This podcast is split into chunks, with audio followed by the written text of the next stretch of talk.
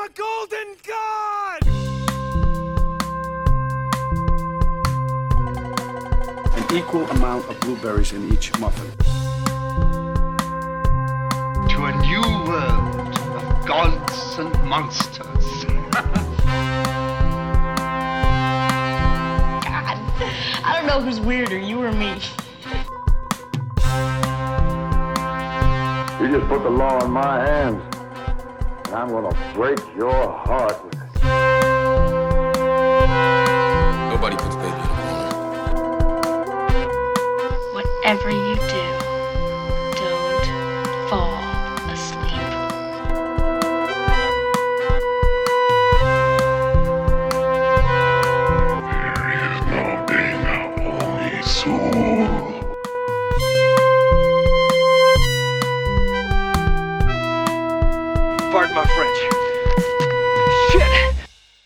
Hi, and welcome back to Movies for Life. I'm one of your co hosts, Brian Kuiper. And I am your other co host, Michelle Egan. Well, it's a new year. We're starting out. Well, actually, for us, it's still like two days away, but you know, hey.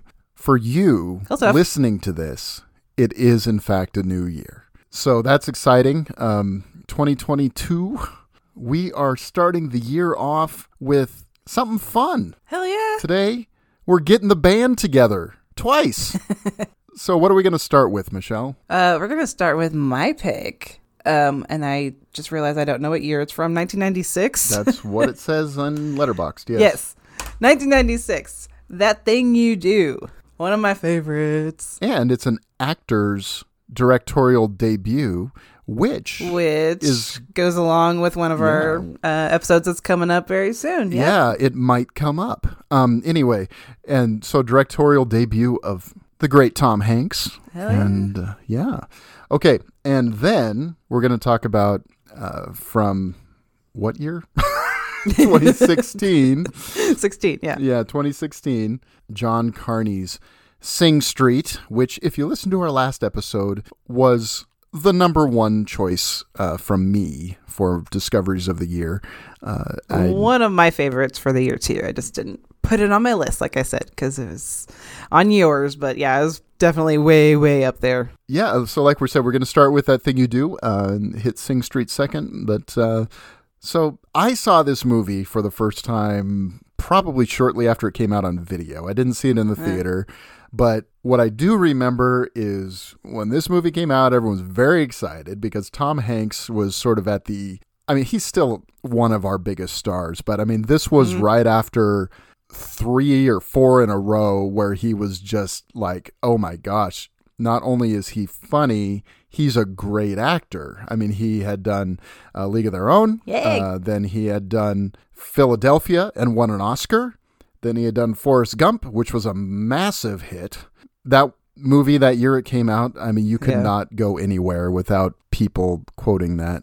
My wife, whose name is Jennifer, got just a little bit tired of it. She decided she decided she would no longer be called Jenny and changed her name to Jen uh, after that came out. But anyway, that's beside the point. That's my sister's name. She was never known as Yeah. Jenny, though. Never. Yeah, no. I mean it's funny. I go to different, I go to different uh, like family gatherings, and some people there still call her Jenny, and she's just like, no, no. She's been she's That's like when people try to call me Shelly. oh Like, no. I hate that. Yeah. No. Well, Jen was like after Forrest Gump, it was Jen. Uh, so anyway, but again, you know, Tom Hanks won a second Oscar for that. Then right after that. Apollo 13, another massive hit and an Oscar Yep. nomination.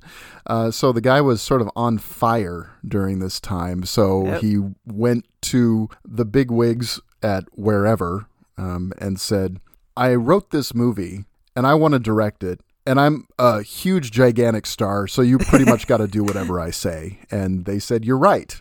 And so um, they let him make this movie. That makes him sound like. a Well, here's the thing. Here's the thing. This true. was that's I, I say that because that's kind of how he recounted the story on Inside the Actors Studio, and he said it as you know very tongue in cheek because you know, Hanks right. is- but I mean, it's yeah, true. Hanks is a very, very funny guy. I mean, he's he's Oh, got a terrific sense of humor, and so when you see him in interviews, he doesn't do them very often anymore. But when you see him on something like Mm-hmm. the Inside the Actors Studio, and you can probably go back and watch it on YouTube or somewhere. It's a terrific interview because I mean Lipton was a terrific interviewer, but and he would just bring it out of these people of these different actors, but he's having a ball and he's telling his story and he's his Yeah. very much his relaxed sense of humor is coming out in that interview and when he he talks you know very joyfully about this film Oh, why Yeah, wouldn't you? Every, I think everybody is- talks very. This is such a little Yeah. gem that is one of those pick me up movies that just absolutely adore every frame of this, and I've watched it constantly as as I was growing up. It yeah, it came out in '96, so I definitely kind of feels like one of those ones that you grew up with, even though I was like ten. yeah I It's just always been there. It's uh, always been one that just brings a smile to my face. And yeah, I loved Tom Hanks doing comedy is my favorite Tom Oh. Hanks because he is just so goddamn funny. he really is he really is and I Yeah. And him writing a comedy, like of course, he was perfect for this. Absolutely. And like him like actually being in the movie too and getting to like play with the actors in the scene, Mm-hmm. like that's like the perfect combination. You know, it's the perfect way to yeah do it. Yeah, and it's not a huge role which is for a Yeah. for a first time director that is smart you know to if you I- think they kind of insisted that he be somewhere in the movie uh, because you know he was such a bankable name um, so they said well you, you got to appear in it somewhere and he's like okay i'll play this role yeah, he doesn't even show up for what, like 40, 45 minutes or something? yep but it's such It's a great a while. role so though. it's such a great role. Um, which okay, I will mention up top the the we're talking about the theatrical cut of the movie here, but there is a director's cut, um, which is n- kind of one of the examples of a director's cut that doesn't really work as well, at least to me. is the pacing slower or something Yeah, it's it's 40 extra Wow. minutes of footage, which to me that's uh, too much for this kind of movie. You know, it's not it's not that movie. It's got a little bit of extra stuff like with the characters, like there's more of of Guy and Tina and you know some of those little um scenes that are just uh, like insert shots during montages is actually like a little bit longer scenes with dialogue. Um, so yeah, it just it really brings down the momentum of the movie. Like Mm-hmm. the pace of the movie is already like fun and quick and snappy, like the song, and that thing you do. Exactly. You know? Yeah, this is a sort of a 60s song of a movie. Right. and it just kind of brings it down. The one thing, like I was telling you, that does kind of add a little bit of something to it is what it reveals about Tom Hanks's character that he's gay. Uh, so that's kind of maybe it's kind of a bummer that that got left out because that would have been a great inclusion, you know. But yeah, otherwise, yeah, it's not really needed. I've, I haven't watched it in a while, so I don't know exactly what all is in the director's cut. I just remember like like I said, a lot more stuff with Tina. Um, a lot more like developing of the relationship with her and her dentist. And Okay, stuff, so, I mean, Charlize, is not really anything super important. yeah, you know? Charlize Theron, you know, besides now being a big star, I mean, it's, it's right? you know, Freaking goddess. Yeah. but uh, at the time, I mean, she was up and coming, like most of these actors were, frankly. Mm-hmm. Uh, some of them continued to kind of soar, uh, while others sort of mm, faded away, unfortunately. But I got to say, I did watch this movie knowing, having you having told me that Tom Hanks' character was gay, and I could see glimpses of it even in the final cut. You know, Mm-hmm. um, it's not anything that's ever made explicit, but I think the subtext is clearly still there. I think so. Yeah, but like the a longer version, it's just not what this movie is. This is a very um not I wouldn't say it's like a basic story, but it kind of is. It's like that um it's a band that gets together, sort of accidentally stumbles across a hit song and um, gets famous really fast and gets to experience all of those things that you know a band gets to experience when they get really famous and get to tour and then they realize that you know that they're not really meant to be together Yeah. at the end. And that's that's paid but you know i don't think you need much more than that. What you need is already on the screen in the theatrical version. Yeah, and you know, frankly, I find it rare that director's cuts improve the film. Uh, there are a few. Uh, we're, there's we one exception one big one well, we there know are two.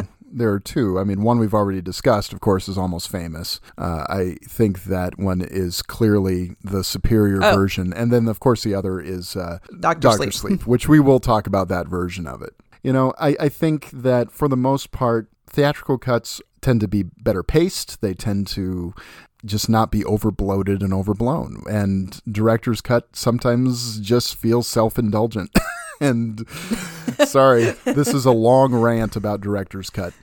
And I probably don't need to. There are exceptions to this, of course, but I think for the most Yeah, part that totally. is true. And I think they belong on DVD or or Blu-ray. They don't belong in Mm. theaters. so, for the most part, Definitely not one that turns like a really good like hour and 47 minute movie into a 2 hour and 30 minute Yeah. movie like this yeah. one. I mean, like we don't need the that. idea of this movie being that long is odd, you know, because Mm-hmm. like I said, it is that snappy. Um, it's a '60s song of a movie. You know, it it runs it runs for a short amount of time, gets to the point. Does everything it needs to do in a short amount of time. Um, it's like what Lester Bangs says about, you know, it takes them less than two minutes to accomplish what it takes Jethro Tull hours to not accomplish. Um, anyway, just had to pull that back. of course you did. Hey, we're talking about music movies. Why? How can I not Of talk course. about Almost Famous? oh, I know. Yeah. I know. Anyway, back to that thing you do. Big thing, yeah, a big thing about this movie though, if when you watch it now especially is the cast. yes. Oh my god. There are just the main people obviously are awesome, but then like you notice all the other like little parts sprinkled in throughout this movie. So we have the main band of the Wonders. We have uh, Tom Everett Scott as Guy Patterson, uh, who we were talking about that we kind of wish we could see a little bit more now. Yeah. The days you don't see him around. Yeah, Johnathon Schaech as Jimmy, who I love. I love Johnathon Schaech. Probably the one that steals the movie is Steve Zahn as Lenny. I love him. He's always so funny, but God, he kills in this one. Um, another one who kind of steals um, kind of the background is Ethan Embry. Yep. Okay, this is what I was talking about the, the bass player jokes. Um, his name is TB Player. And he's only cre- he's credited. Well, that's the name that pops up at the end when they do like the little, you know, where are they now? But if you, in the credits, he is just the bass player. Yeah. so thought you would like that. Nobody knows the bass player. Nobody knows the bass player. Wah, wah. Anyway, Giovanni Ribisi is the old drummer, Chad. yeah, he's the Pete Best of the movie. Liv Tyler is Faye. Mm-hmm. Tom Hanks himself, Mr. White. Okay, and then like as you go on throughout the movie, who pops up? Sean Whalen, who I love. Mm-hmm. Uh, Chris Isaak, Kevin Poll- Pollak, uh, Clint Howard, Paul Feig, Yep. Bryan Cranston, Jonathan Demme, Yep. Rita Wilson. Uh-huh. like Well, Bill Cobbs is also one of those sort of often seen character actors, you know. so many people. So, Uh. So many people. Many. And, you know, so many of these, you know, just in really, really momentary, you know, cameos, probably pulling in a favor for Tom, right? well, I mean, of course, Rita Wilson is Um, Rita Wilson, of course. Of That's, um, but then, you know, Charlize Theron, who we've already Oh, I mentioned. men- mentioned her. Yeah, sorry, Uh, I skipped over her name. and you know obviously her role was cut down considerably it sounds Uh-huh. like from from its original version but you know having much more of her seems kind of pointless Yeah, she's I mean, you know you, get it. sorry to say because i love I mean, we love Charlize Theron. I mean, come on. I mean, yeah. who, who doesn't? I mean, Like only one of the most gorgeous women in the world. Oh, good lord, yeah. And what? But but you know, she's she's such a fine actress. I mean, if anyone deserved an Oscar, it was her for Monster. Oh, God. Uh, she's incredible in that. And she's like an action star now. God, I love her. I know. I mean, and and she's going to have her own F- Furiosa movie, you know, which is crazy, and just yeah. I love that, and well deserved too, because that is such an indelible part of the whole Mm-hmm. Mad Max series now. Anyway, I was really surprised. I, I was- I think it was like the last couple of times I watched this, and I really like looked into it that I didn't realize that Jonathan Demme was actually actually in the movie. Oh, I missed him. He is the producer of the movie, and he shows up um, as the director of the Weekend at Party Pier movie that they're shooting. Oh, okay. Yeah, that Yeah. makes sense. you know, and then this was the director of photography on this was Tak Fujimoto, who Yeah. was uh, Jonathan Demme's.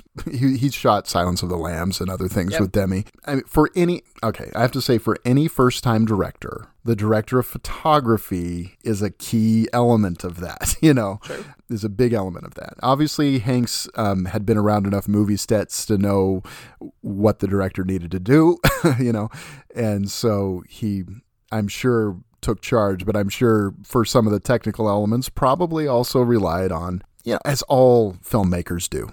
Uh, relied on your collaborators, and so it's great to have great collabor- collaborators. And Hanks was in a position to get the best ones available, Yep. so which is fantastic. I mean, he had a lot to do with you know the writing and directing in the movie, but yeah, when you have the, that kind of collaboration, like how can you not create something amazing? It's really special. A great editor, is. Richard Chew, was on it too. Um, so lots of really terrific people working in front of and behind the camera here. And most of the people in front of the camera that are not cameos are newcomers, really. They hadn't done a lot before this. It's just great to see these young actors sort of emerging. You know, someone like Steve Zahn, you know, sort of appearing fully formed on screen, it seems. Right. You know, it's Like the just Steve Zahn that we would know him as. Yeah. you kind of know him now. Yeah. Yeah. And Tom Hanks didn't even want to hire uh, Tom Everett Scott at first because he thought he looked too much like him. And he does. He looks so He much really like the younger him. I mean, you look at Tom Hanks's earlier movies, like the comedies, you know, something like The Money Pit, Splash, Yeah. things like that. Even some of the mannerisms that he has are just like Tom Hanks. Sort of the way he bobs his head and different things that he does are just like uh, bosom buddies Tom Hanks, you know. right. and it's uncanny really but he's so good as guy and you get the feeling because he looks so much like tom hanks that there's almost an autobiographical element to it you know It's- Possibly. but i don't know that tom hanks has got any experience on musical instruments at all but there's just something about maybe this is a little bit of wishful thinking it's like i wish i could have been the drummer in a band Possibly. like this you know Yeah, that that's kind of what surprised me. Like the first movie that you write and direct is uh, kind of a musical, and then I've never really, unless I'm not remembering anything at the moment, I don't really know of anything else like this that he's done. No, I mean Yeah. his interests, his big interests that we know of him are things like he loves the space program. He's very interested in the space program. A lot of the stuff he's done uh, as far as producing has been involved with that. And he's very interested in like World War II history. And, you know, another movie he wrote, you know, it just came out this last year, Greyhound, was based on that interest. So um, those are the things we know of him. So for him to do something about, you know, rock and roll bands from the early 60s is kind of like, oh, okay. you know, it's, it's, it doesn't necessarily scream Tom Hanks to me. Yeah, But that said, I, I know he's a Beatles fan. it's hard not to be. It's hard not to be of that era and not be a Beatles fan. But, you know, I love the Beatles, but I have to go on record to say that I'm more of a Stones guy. me too. So what I kind of like about um, how this movie goes is that uh, the person who's kind of our eyes through the movie is Guy, who's not in the band initially, you know, that we're talking about, but he's kind of the one that, that guides us through the story, and, and I like that, and it shows kind of um uh, ever like what I like is that every person in the band has their own personality and their own purpose. And his purpose to me is just that he's just a guy that loves music Yeah. and just wants to play it. And that's all he wants to do. Cause like that's what we get from that first uh, scene where he's like in the basement of his parents' store just playing the drums. Yeah. You know, I, I think that even the fact that his name is Guy, you know, is he's almost a little bit of a blank. You know, we can project ourselves onto him. Sure. You know, we all have a passion on something, right? Um, and something we wish we could do I, I just love that we are carried through but I mean he's not he's not doesn't lack personality or something like Right. that that's not what I mean but but he's something that we can project ourselves onto I would say he's kind of the similar, but also the opposite of, of Jimmy, Mm-hmm. who is very serious about his music.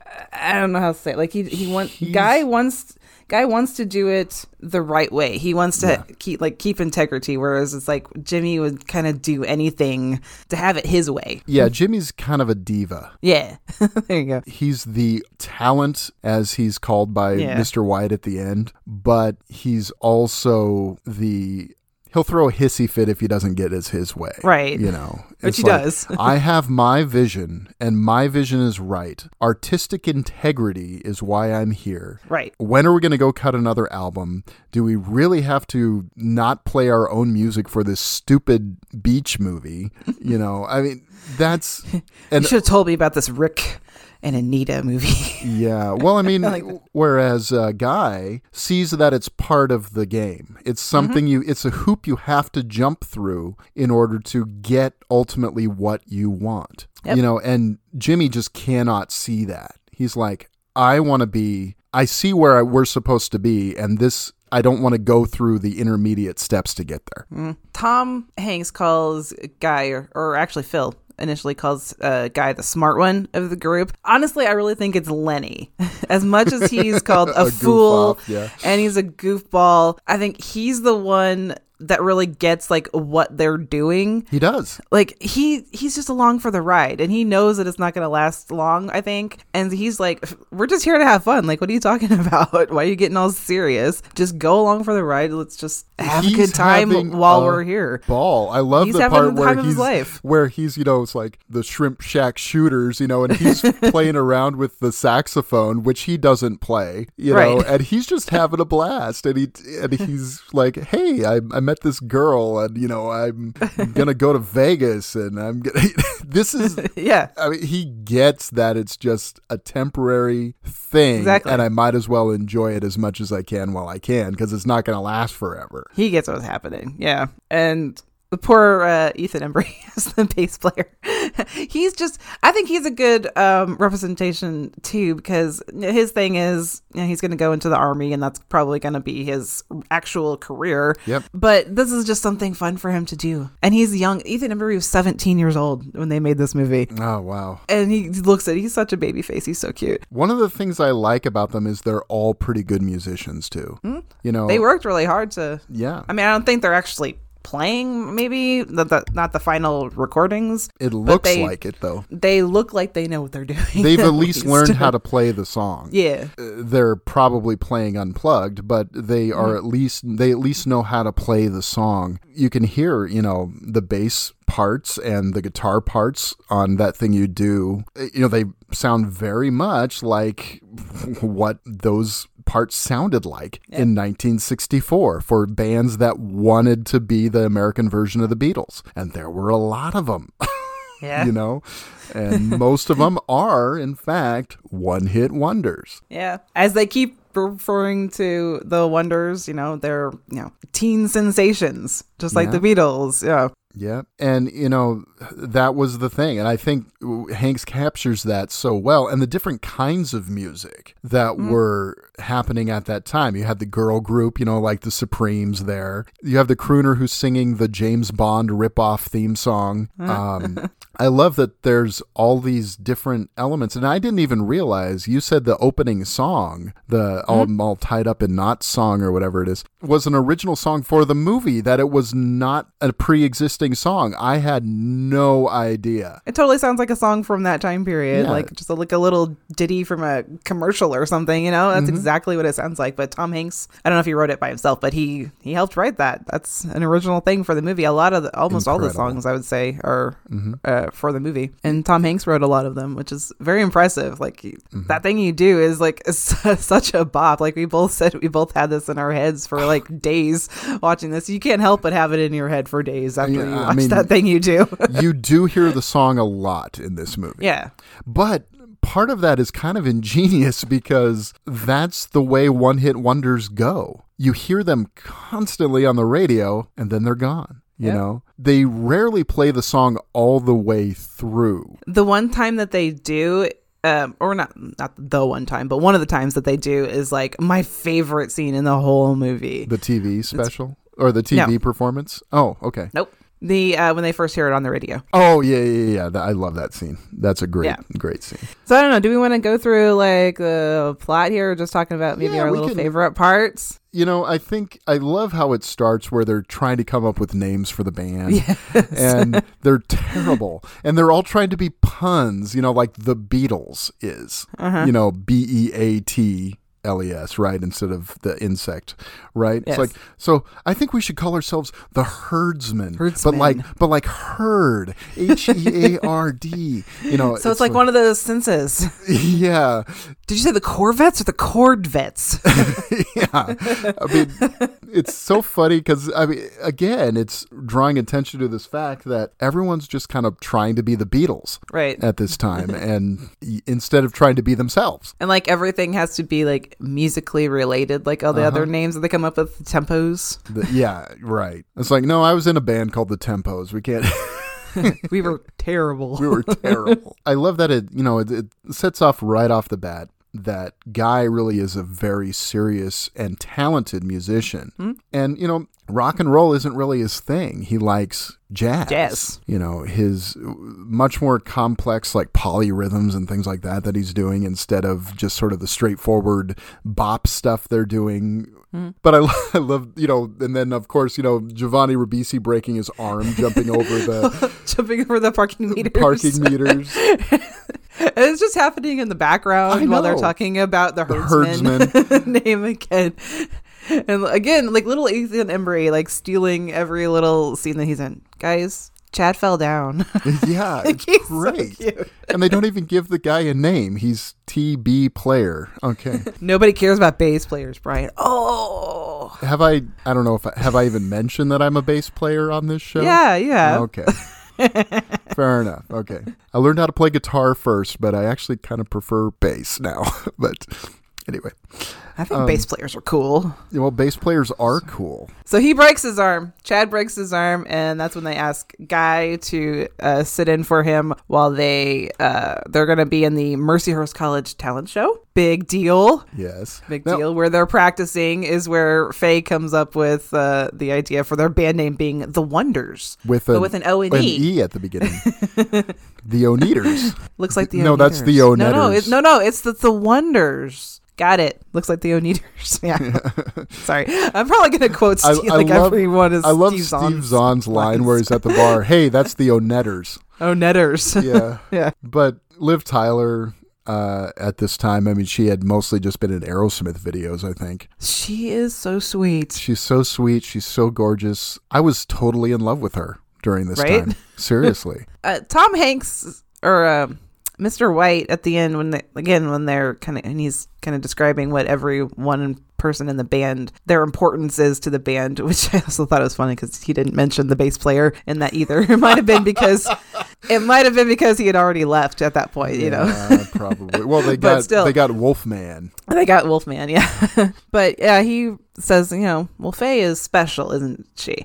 And I would say she's more like she's the heart of the band. She's not in the band, but she is the heart of the band. The heart that gets broken, sadly. It does. But she, I think, she, yeah, she's very special. She's very important to keeping them together in a way. She's like that one person that they all love, you know, because how can you not? She's such a sweetheart in this movie, and it's just, it's kind of sucks watching her later on with Jimmy. It, it really does. Um, He's becoming a know, jerk. and there should be, and his anger is so out of proportion Mm-hmm. in that scene. I know. But I like that they set up that Jimmy has written the song as a ballad. That it's slow and you know Mm-hmm. it sounds kind of good. it's it sounds nice. You know, guys kind of going along with it. He's like, okay, all right. I like the version that plays on the the end credits too. There's like a different version of that thing you do. Mm-hmm. I like that one too. Yeah, yeah. But then, you know, you just go to that concert and he just decides he's to play it faster. Yep. And uh, Jimmy is fighting him. He's trying to slow it down while he's singing it.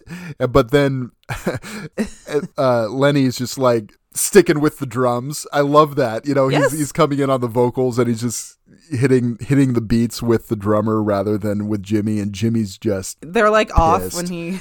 yeah. yeah. Well, and there's, there's there's the thing, but I mean that's two musicians who are very good with these differing interpretations fighting each other, but the guy who's not the leader turns out to be right. Yeah. That has got to kill Jimmy. He doesn't really say it. Right. You know, he And it's tells his him- baby, you know, he wrote it. That's he writes all the songs for the band, so of course That's right. he's got his name appears on the record. You know, it's it. There it is. You know, I really like. I like that. these scenes too because this is where uh, Sean Whalen. I love Sean Whalen. he comes in. He's like he's just known as the heckler, but he becomes their their number one fan. Oh, he's the moment He's the guy. wonderful. Yeah, he's great. I don't know why I always love that moment when uh, the guy is introducing the the Wonders and he tells a dumb joke and Sean Whalen's just like, "You're a jerk, Ken. yeah, Shut up! I'll kick your ass." just goes off on him. I don't know why that moment's in there, but I always thought it was hilarious. There's so much funny stuff in in this sort of rise to fame thing. Yeah. you know, like they're playing in the pizza parlor, and he, they finish the song, and then Lenny says, "Table 19, your pizza is ready." Over the Rim mic. shot. That's why this movie is so rewatchable and just such a joy. There's all these little moments that you cling on to that mm-hmm. don't even really have anything to do with the main story, but because the actors are so funny and just like so in their prime and at the top of their game and like mm-hmm. obviously having a blast with this movie. And you can see a lot of like improv and collaboration probably that happened between them and Tom Hanks Oh yeah, like they pro- like he like let um Steve Zahn like riff or like you know give him ideas for lines or there was even one I was watching um one of the background like the sh- the shot where he's just sitting there playing cards with, playing Go Fish with those guys Yeah. that was just a shot that Tom Hanks had an idea for and he just like set it up like at the end of the day and it was like kind of an improv thing Yeah. that they did like that's it's funny got any threes you have this it's so funny and it still works for the Mm-hmm. character You have this two-time Oscar-winning actor in the presence of these young up-and-comers who just want to learn, and you know, you get the impression that I get the impression anyway that Hanks, at least at this time, was let's help these guys out. Let's do what we mm-hmm. can to make them shine, to help them shine. And so I imagine there was probably you know that mentor relationship oh, happening totally. here.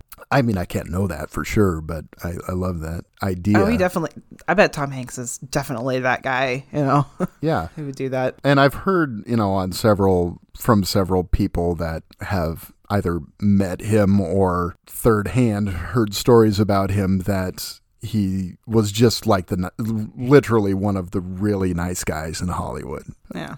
A genuine person too. So I hope that's all true. I mean, you can never really know. Yeah. I mean, we hear stories. Doesn't it suck you have to say time. that? Yeah. But But they win the talent show and they get the attention of the owner of Villa Pianos, yeah, um, a spaghetti place up at the airport where they're going to play. I love that they describe it as the spaghetti place out by the airport. Villa Pianos. And their little heckler fan, Sean Whalen, suggests that they make a record Uh-huh. because he wants to own it. And this is where Chris Isaak comes in as Uncle Bob. I love this. I love that Chris Isaak is in this movie. Uh-huh. You know, I mean, I'm a big fan of him musically, I do too. but also He's such a good singer. He's so funny. He is Yeah, he just is. really, really funny person. And you know, like I don't know if you ever saw the Chris Isaak show. It's a bonkers television show. I haven't seen all of it, but what I have seen is just like this guy is just he's a terrific actor. he is. I love when he He- pops up and stuff. Yeah. Yeah, he's very funny. He's got a great presence. I wish he was in more stuff, frankly. He's like so tall and Yeah. the hair is uh, like the pompadour kind of dude that he usually has. Oh, Yeah. He's so good looking. I love it. honestly, I kind of wish that he had taken over because they were shifting around the judges on American Idol, and he was up for that. And I was like, oh, I would love to have Chris Isaak on there because he's Mm-hmm. just so damn funny. I love Baby Did a Bad Thing. I love that song. Oh gosh, yeah. He was he was doing all sorts of auteur, you know, songs for auteurs back in the day. You know, one of my favorite songs period is uh, Wicked Game, which of Yeah. course in David Lynch's uh, Wild at Heart, and then you know Baby Did a Bad Bad Thing for Eyes Wide Shut. One of the best trailers ever, by the way, is for Eyes Wide Shut with the Baby Did a Bad Thing Yes, playing. Uh, yes. Love that. We might be talking about that movie. Yeah. Oh, yeah. Yes, we might. Anyway, So, yeah, they make their record. They're playing at Villa Pianos again, and Phil um, buys it and takes notice of it. And another one of my uh, cute little scene again was Steve Zahn. they um, Phil wants to like be their manager, be their first manager, uh, get their song on the radio, get them playing at, at rock shows, and get them noticed. And uh, they have a little meeting um, in his camper, making he's making stew for them this line.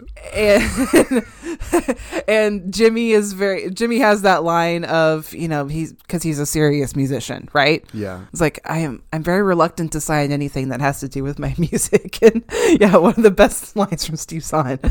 What are you crazy? A man in a really nice camper wants to put our song on the radio. Give me a pen. I'm signing. You're si- we're all signing. Yeah. And that's, again, like you said, Lenny is the smart one. he gets it. He's the covert smart one of this movie. yes he is. And then here, this is where we get our, pretty soon after this, we get our line, right? I am Spartacus. that that was one of the things that got cut out too. Um, I remember there was like a little makeout sesh between uh, Tina and Guy, and that's like one of the things that he says to her that kind of like turns her on, I guess. Because there's a because he says that later on on the phone, like he tries to do that, like the I am Spartacus, you know. and she's that's when she kind of goes hangs up on him because she can't hear. But Right. that, that was one of the things that got added in. But yeah, before well, before that, we have the little scene where she uh, she meets her dentist, and already you can kind of tell like from the earlier scenes that Guy and Tina are not the right people for No, each other really not. at all. No. she keeps trying to like talk about things that she's interested in, like you know Jimmy and Faye are a really cute couple together, right? Like she's Uh, she's not really given a whole lot, you know, for her character. No. And the the way this cut goes kind of makes her look like I don't know. I don't know if it makes it look her bad or anything. I don't think it does, but it just kind of shows that again they're they're different people. They're not really right for each other anyway. Uh, but then like my absolute favorite scene of the whole movie, this scene like makes me cry. Seriously, is when they first hear the song um, on the radio. It's magical. It is so magical. Like the exuberance and Mm-hmm. the how happy they are. Dan- like I said, they play the, they play the whole song all the way through. Like Mm-hmm. Faye's the one that hears it first, and she goes running down the street, and they're like she's freaking out, and she runs into I guess we'll call him TB. she runs into the bass player. He's coming out of the army store, and he's so excited. And they all meet up at um, the Patterson's appliance store, and they're dancing around, and Mm-hmm. Turning on all like the radios. turning on all the radios when they turn on the big radio and they're all like doing ring around the rosy around it and they're just the the, the, the way that they are so freaking happy like i literally get tears in my eyes every time because it i usually cry at happy stuff instead of sad stuff you know and this is just like such a, a good example because they let the whole song play out and just show their emotion for like this is like because that's a huge thing Yeah. for a new band right Yeah. um, just to show how excited they are. It just it makes me so happy. I love it. It's wonderful. It's it's so wonderful. it's probably I mean in a movie filled with great scenes that might be the best and Yeah. it's th- just that good. Yeah, it's fantastic. I don't know what else to say about it except it's incredible, you know. yeah. And then at the end, yeah, he does this. uh, I am Spartacus. I am Spartacus. Yeah. Uh, but then they have their first big gig. Uh, you have Kevin Yeah. Pollak here introducing them as the Oneders. Boss Vic Koss. Yeah, they're playing at the Orpheum Theater in Uh-huh. Pittsburgh, which seems like a very nice venue, but they kind of choke They- majorly. yeah, he knocks his cymbal over. There were problems with the mics. They, ugh, it's just everything about it is just awful. And you know, there's a little bit about this movie. There are things like that and some other things on the tour and stuff that are just a little bit Spinal Tap. Okay, mm-hmm. I'm a huge fan of Spinal Tap, and having if anyone who's been on even a very limited tour, you have experienced at least one Spinal Tap moment at pretty much every concert. so to say this feels very Spinal Tap is actually like it's saying this is very authentic. You know, Right. I mean, even in the limited capacities I've had, you know, playing some for different shows or playing for concerts with, I've gigged with a couple of friends and things like that. And generally, there's at least something that goes wrong. I mean, I even had a friend who, there's a line in Spinal Tap where they said, if I told him once, I told him a thousand times, put Spinal Tap first and Puppet Show last. He actually w- showed up at a gig and it was his name and Puppet Show on the marquee. So it was just like these things are very authentic. They actually happen. Um, and so to have that first gig, I mean, and then later things in the tour, just like this is just feels way too real.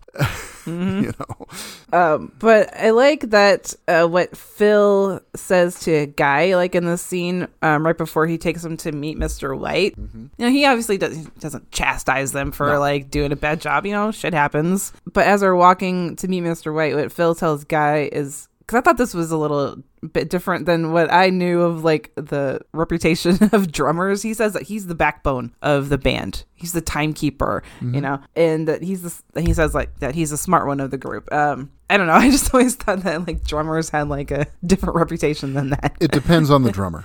okay. Yeah, there there is the reputation. You know, the jokes. You know, what do you call Yeah. a guy that hangs around with musicians? A drummer. the drummer, yeah. you know, uh, things like that. But the thing is, frankly, if I'm thinking about, I- I think they're all pretty good. But if I had to pick the best musician, overall musician of the whole band, I would pick Guy Yeah. as the person who really knows his stuff. Um, That's true. Jimmy's a terrific songwriter, but he's not necessarily a terrific guitar player. He's fine. Good singer. Yeah, and he's a good singer. Um, but as far as really knowing music and loving music deeply, Oh yeah, It's- that's definitely guy. it's Guy, you know, and loving all kinds of music too.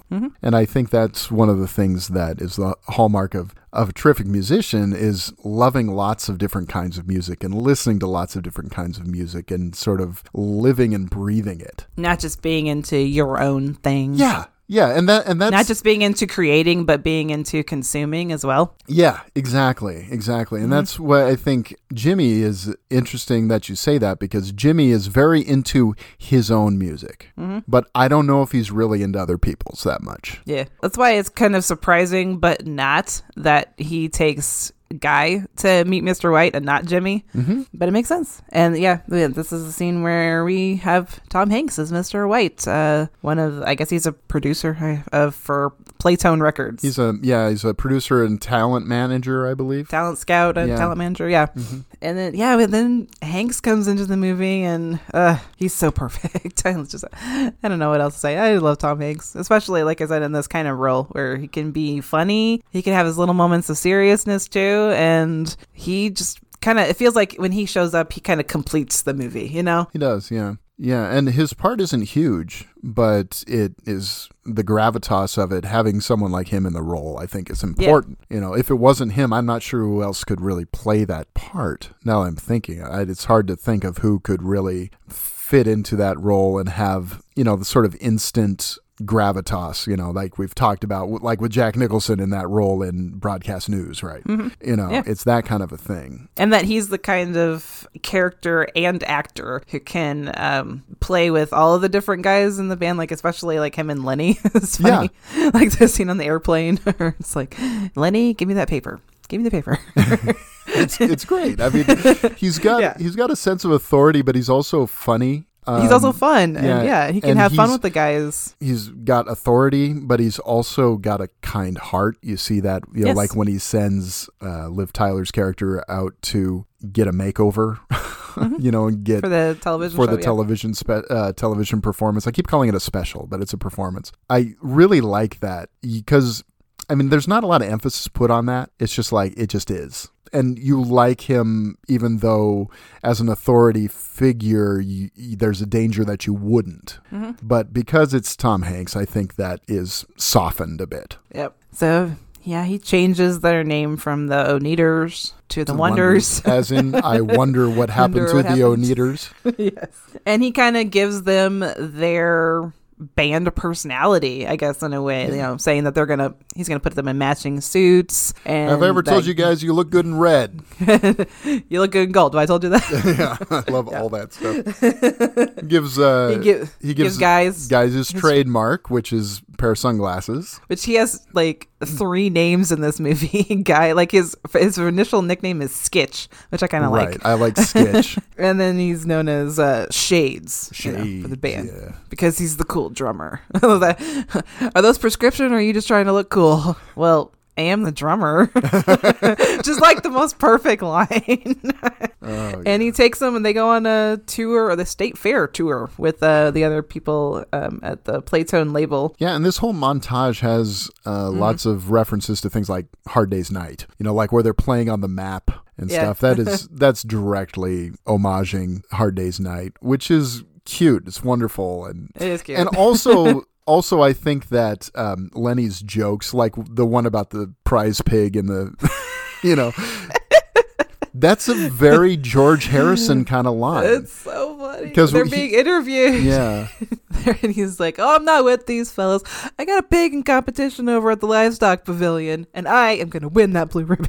Yeah. I mean, it's the kind of thing, like in Hard Day's Night, they ask, I saw that so many. I saw that in high school. Yeah, I haven't seen it in a while Uh. either. But they ask the band, you know, so how do you find America? And he says, George Harrison says, turn left at Greenland. You know, I mean, it's it- it- George Harrison was kind of the understated funny one. You know, that's what George Harrison's my favorite Beatle. Really? By the way, just throwing Well, that out there.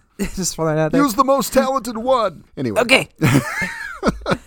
but this sta- state fair tour, it does have. I like the little montage um uh too because again Ethan Embry is being so freaking cute Mm-hmm. and every little thing that he does. Like he, they kind of set up that he's in love with the band, the the Chantrellines. Yes, it's so with cute. Especially the one um, backup singer who is like she's so gorgeous. She's like Mm-hmm. the prettiest person in the whole movie. yeah.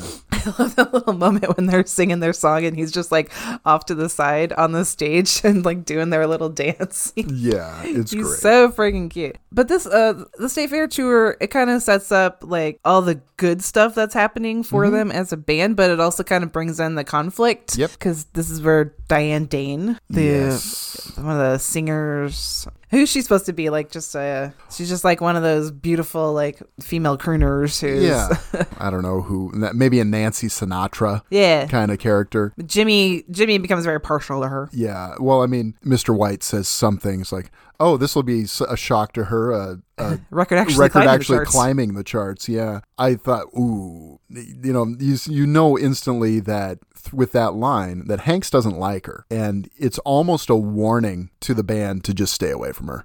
You know, I don't know. Maybe I'm reading too much into it, but that's he says that's a faye though yeah, he he's kind of maybe even a warning of like you know keep Jimmy away from her, you know, because this is trouble um, without actually saying it. I think there's some really funny things here though, you know, like the whole There bow is. bow and unplug thing.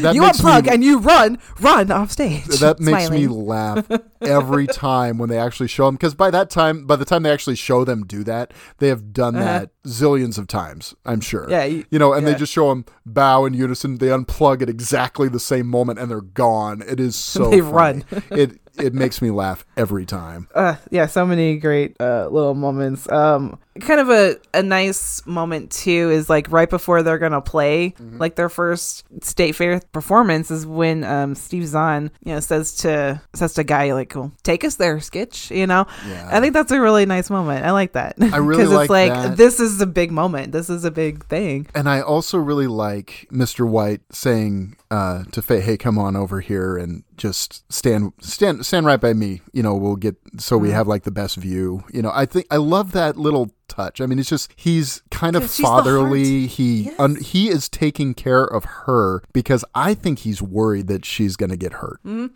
Because at first, like when he's like, okay, who is Faye? You know, when he's first meeting up with them and mm-hmm. just kind of getting things together for the band, he's like, oh, well, she's your girlfriend. Okay, you want her to come with us? She's she'll be your costume mistress. Like he seems very uninterested in her, but yet, yeah, throughout, like she's He the heart of the in, band. though. He sees She's- something about. Yeah, he right sees away. that. He sees that she's the heart of the band, and that you got to take care of her. you Yeah. know? It's actually really, I find that relationship, even though it's not very much explored, what we do see is really a beautiful thing. And I think Mm-hmm. the fact, you know, that um, Mr. White is gay stops it from being creepy. Oh yeah, you know, because it's a it's a little bit of a it's it's never more feels of, creepy It's more me. of a fatherly kind of Oh, yeah. thing. He's a protector of her. He's trying to guard her heart a bit because I think he sees that Jimmy. Uh, he's seen this all before, right? oh, oh yeah. and so he sees the dangers inherent uh, to what's going to happen with Jimmy. I think he can already predict that she's going to get her heart broken. Which is why I think he asked in that one scene in the bar when he asked like, "So how long have uh, you and Jimmy been Yeah. you and Jimmy?" You know, because he's he's curious. He's like, "Uh, I think this girl is too good for him." Yeah. Uh, he sees he sees that right away. Yeah. Another kind of exuberant moment that I like, just another one of those like just great band moments that it, this movie shows is when um, he first shows them that they're uh, on Billboard. Yes. At number 93. Number 90, 93. He's like so blasé about it. He's like just like look at number ninety three, and then he walks away, and they just I flip think out. he's playing it down, though. I Oh, think yeah, he's totally, excited totally. for them. I think he's just like, you're number 93. You know, like, Yeah, but in- totally. inside, I'm sure he's He like, plays it so is- cool. yeah. I love but it. that's just another great moment, just watching how excited and like proud of themselves they are. Like when you think about this movie too, um, what Guy says when he's talking to Del Paxton at the end, Uh-huh. he says that they've only been together for two months. So this all happened in two months. Unreal. But, Isn't that you know, unreal? hey, that's the way it goes. That's the way and it that goes. just kind of yeah that just kind of makes the whole thing in the movie like it just hit even harder like this happened so it was just so big so fast like of course they were gonna fail you know almost in a way Yeah. like that's just how it happens it's a very common tale It as is. mr white says the one hit wonders So that I mean, this whole heading out to California thing. I love how they, the, you know, the movie shoot and I, what's the name of the band again? Wait, I love it before they get on the plane and he's like we're heading out to california and they're all excited and the bass player's like disneyland? Yeah, yeah, so cute. Yeah they um they're off making a major motion picture. Yeah. they I like how they call it that. And then like um like we said, Jonathan Demme plays the director of it. Like that's how he's credited. He's credited as director of major motion picture. Oh, nice. it's so cute. Yeah, they're um they're Captain Geech and the Shrimp Shack Shooters. Yeah, that's right. Geech and the and the Shrimp Shack shooters. I love how when they go. Okay, so they go to the first radio station, right? And and he introduces them, and they say, "Say hi, boys, hi," and that's it. Okay, That's you can leave your Feig, too, headphones yeah. there. But the next one, when they go into and Clint Howard is the DJ, and he's like Mm-hmm. a jazz station. It's like, so uh, what are what are your influences, man? And he says, uh, Geech and the Shrimp Shack Shooters. It's just perfect. I love that because, again, you have Steve Zahn's character who's just so damn into all of this, Right. you know, and he's like, And then you have Tom Hanks's face after he says that. Yeah, It so- kills me every time. so funny though. He's a smart ass, but he's smart. Exactly. But then you have, you know, you have Guy, you know, naming off all these jazz musicians, and mm-hmm. you know, Clint Howard is like into it. He's like, oh yeah, these guys are. This is something, man. This isn't just another flash in the pan rock and roll band. You know, I think Yeah. because I mean, you got to remember, 1964, rock and roll was only so accepted by this point. It was seen as a lesser music. It was, you know, it was pop music. Yep. I know what you, you can compare it. And today, I don't know, Justin Bieber or something like that. I don't know. Um, And it shows Guy's true love of music. yeah, that's right. and like we said, in all different kinds of music. Mm-hmm. Like before that too. Um, this is where it kind of introduces that. Oh no, when um when they're leaving their last um state fair gig, uh, it's a funny scene too because they do like the Beatles thing where Mm-hmm. it's like they're going out to the car and it's like. Hundreds of screaming girls and Steve Zahn again, just like getting all this. He's like, "Climb on top of the car, please." It's great. Well, and, And of course they I do. I love that guy goes back to get Faye he goes back for Faye. Yep. because she's being cut off because it's like, you know, and it's not Jimmy, it's Guy. Yep. You know, and that is very telling, right? That Jimmy wouldn't have her with him. No. He had to go by himself. And she's sick when they first get to California, which sucks. And that's when they introduce like the hotel concierge that I really like, Lamar. Uh, yeah, Lamar's great. He's awesome. It's his hotel. It's his hotel. He takes care of people. Yeah. And so I love this the night where they all split up too. Well, yeah, they meet up with the head. I guess he's the head of Playtone, the president of Yeah, played by Um, Moe Greene from The Godfather. Right? yeah, I was like, that is great casting right there. You know, Sol Siler. Yeah, Sol Siler. Uh, and he has they have that one little meeting with him which is obviously only for a photo op yeah, and then you know Jimmy trying to talk to him is like, who is this? You know, Yeah. oh, it's like, what is Jimmy doing? Uh, Tom Hanks just freaked out knowing what's really going on here, and just like, oh gosh, yeah, and um, the scene kind of at the diner but before they all split up um uh, it's kind of because jimmy is talking about like this is again with like just how different they are and how how differently they're seeing what's happening to them jimmy is like we're talking about the guy who's in charge of our collective fate our creative destiny and again steve zahn is like what are you talking about exactly. like this is that's not what's gonna happen Oh. here he can totally see that yeah, he so knows what's up. there's he goes to write- that hit song alone on my principles. Yeah, that's right.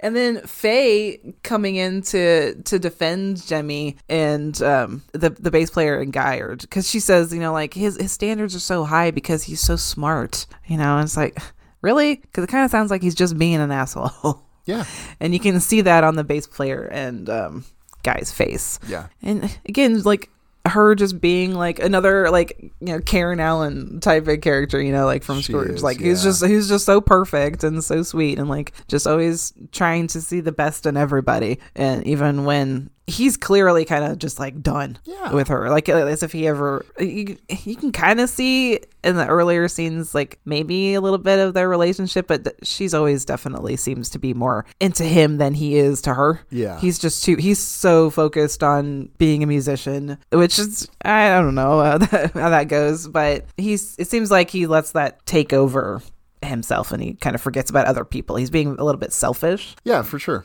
And you know, this whole split up evening thing, the the night on their own thing. You know, you've Mm-hmm. got TB heading off to Disneyland with the Marines, uh, which is really does, like, the 100 funny. push-ups. The 100 push i can already do 200, 200 push-ups Like, Well, give us 100 right now yeah, and then uh, Steve Zahn. okay do you know anything about jazz a little bit? Okay, what's the thing um with Lamar when he asked Lamar for like a good jazz, a place that plays really good jazz, and he asked him that question? Yeah. About like uh, like does he get the question right or wrong?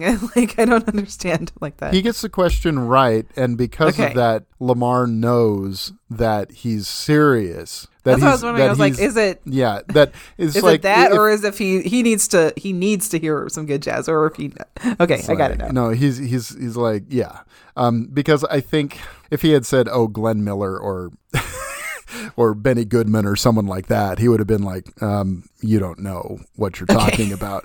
Um, But because- but because he- I mean that was sort of like the big okay. hit stuff, and he was like, you know, I want you. Do you know the real? Do you know real jazz? I mean, that's Okay. essentially what he's saying. Not that Benny Goodman and and uh, you know what's his face aren't real jazz. That's how I read it. I just wasn't sure. I was like, because it could if you don't know who he's talking about, you can kind of read it either way. oh yeah. But yeah, I mean, I don't know that he got the question right. I just assume he does. yeah. Okay. Uh, so because I, I don't know. Um, So yeah, he takes him to the blue spot. He's like he oh he's like totally in his element, listening to the jazz. guy. Uh-huh. I love that. and I love he's how you know. Rita Wilson is kind of kind of hitting on him a little bit. Yeah. and they're having a nice, but they end up having just kind of a nice conversation. what is she wearing to work? By the way, like my God, she's That's wearing like, like- a full like- ass evening gown with like Yeah. gloves to the elbows I for know, she's work. a like, she's a cocktail waitress in sort Damn. this classy joint. I guess. yeah, seriously. Um, she looks stunning too. She- oh, God, yeah. Gosh, I, th- th- yeah. anyway, Tom Hanks is lucky. Yes. Yeah, yeah, for sure. but I really like that scene and says, yeah, you know, Del's over there. You know, he's not good tipper, but he's great for cock and bowl or whatever she said. Uh-huh. And so she introduces him. well, and Like, he's so excited. I love. When, drunk. He's so drunk. well, I love when he's so excited about it, and she's like, "Oh, I just lost you, didn't I?" Yeah, yeah, yeah. it's like Del Paxton, and like, it's okay. very cute. It's but she's cute. I love that she's so sweet about it. Like immediately she's like, "Well, do you want to meet him?" Yeah. I like that too. And it is you are my biggest fan. you were playing in Germany, but like I didn't get to see you because you were in Munich or you were in Hamburg when I was in Munich or something. Yeah. Yeah. He's just like such a little nerd, like trying to So talk to his had- idol. It's so so- guy had cute. been in the military then I take it. Mm-hmm. That's something I didn't really pick up on until that scene. So Yep. he's a little older than these other guys. It Yeah. seems like a little bit more life experience too, I think. I think he'd also probably given up a little bit more. I mean, he's working in his parents' department's uh, appliance store. Oh yeah, we didn't really talk about the relationship with him and the fa- his family. Yeah, because I mean, his dad is has. I mean, his dad at first is very like, you know, get your head out of your ass and work for me. That's what you're stuck with, right? But then, but I love by Mm-hmm. Go the ahead, play on your bongo drums. You know, and he's he lets him go off and like accomplish his dreams, but like he doesn't really think anything is going to come of it. He's not very supportive. It, not to his face. He becomes no, but. I love how later on. excited he is when he's watching him on TV. Yeah. Oh, totally. Yeah. It's it's I- really sweet. It's wonderful. I also love um, how Chad sort of becomes. Uh, he starts to work at the appliance store after the the Wonders kind of take off, and he's left behind because he's got a broken arm, and he kind of becomes a part of Guy's family. Mm-hmm. It's cute, That's yeah. kind of cute. Well, Giovanni Ribisi, is always I've always liked him. Oh yeah. and, and he's just he's a nice presence uh, to see. is. But you know, I really the then you know just that connection that he conversation makes with Del. with with Del is cool and always have to have a wise a wizened older sage, right? You know, talk to your main character at some point, Right. Um, it's like the Ed Wood and yeah, it's a little bit like that. Yeah. But it's a nice scene. I mean, it's the meet your heroes and actually have it be a great experience. It's pretty and cool. he kind yeah he kind of gives him the good advice and he he gets what's happening to him i think too because this is where he says that the band's only been together for two months and dell says you know well some bands that's that's two months too long Yeah, that's right. I mean, and this is a person who's obviously a veteran of all this. and i like then- the way, the way the next scene happens too Yeah. because guys overslept and it just opens with um mr white calling him and like yelling at him you're gonna be on tv tonight Where is your band? Yeah. you know, bass player ran off to disneyland Yeah, he's, TB is off at at Disneyland with the Marines, and then uh, yeah. So I this is uh, the way they set this all up is is cool. You know, they have Wolfman come in, and he's kind of a showboat. Oh, I can play your song. You know. Yeah. Um, this is another cool cameo that comes up here is uh, Bryan Cranston Bryan Cranston. as as Gus Grissom. I thought that was nice, you know, Yeah. because obviously the space program was a big deal, and uh, there you have Tom Hanks' love of the space program dropped into this. Um, so Mm-hmm. I didn't think about that, but yeah. Yeah, so it's a nice it's a nice little touch. I also thought it kind of shows like how how manufactured this world is because if you're watching them Yes. them film that part, it's set up like it's an interview with this guy who's like an actual astronaut, but, But you, you're watching it's it's completely scripted. And Gus Grissom is barely able to say the lines even. You know, he's this is just Oh, he not does okay. him at He does all. okay.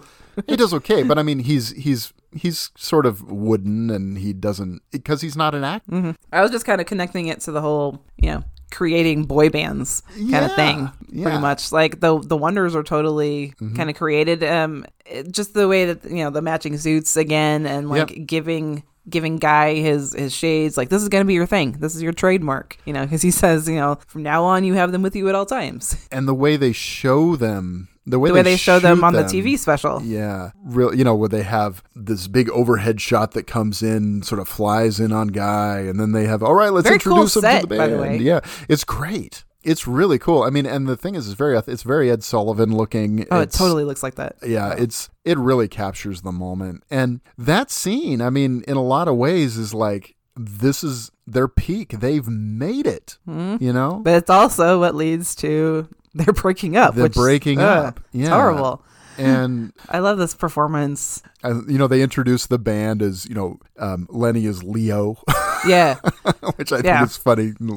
And um, like, where did that come from? That's the first time I've ever heard that. Yeah. Well, And- Leonard, yeah, but no one ever calls him Leo. I know, It's, I know. It's another, like, they, another manufactured element. another mag- manufactured name, Yeah, nickname that they've given him. And Yeah. the new guy, Wolfman, and then Shades. shades.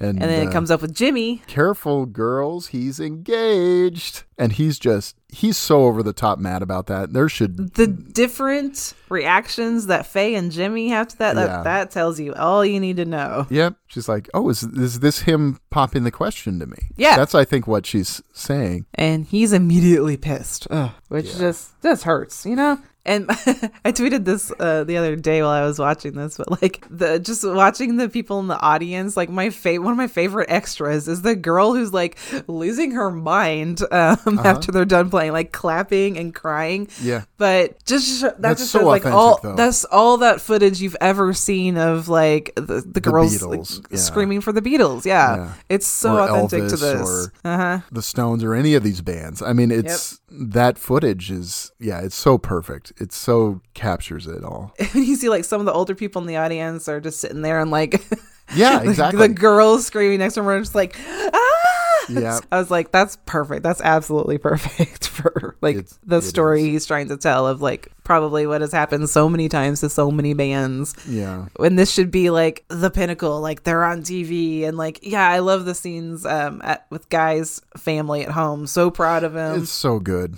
Oh, it's so good. Yeah. And you know, even you know the Pete Best, Even Chad. you know, of this movie, Chad, right, is Mm-hmm.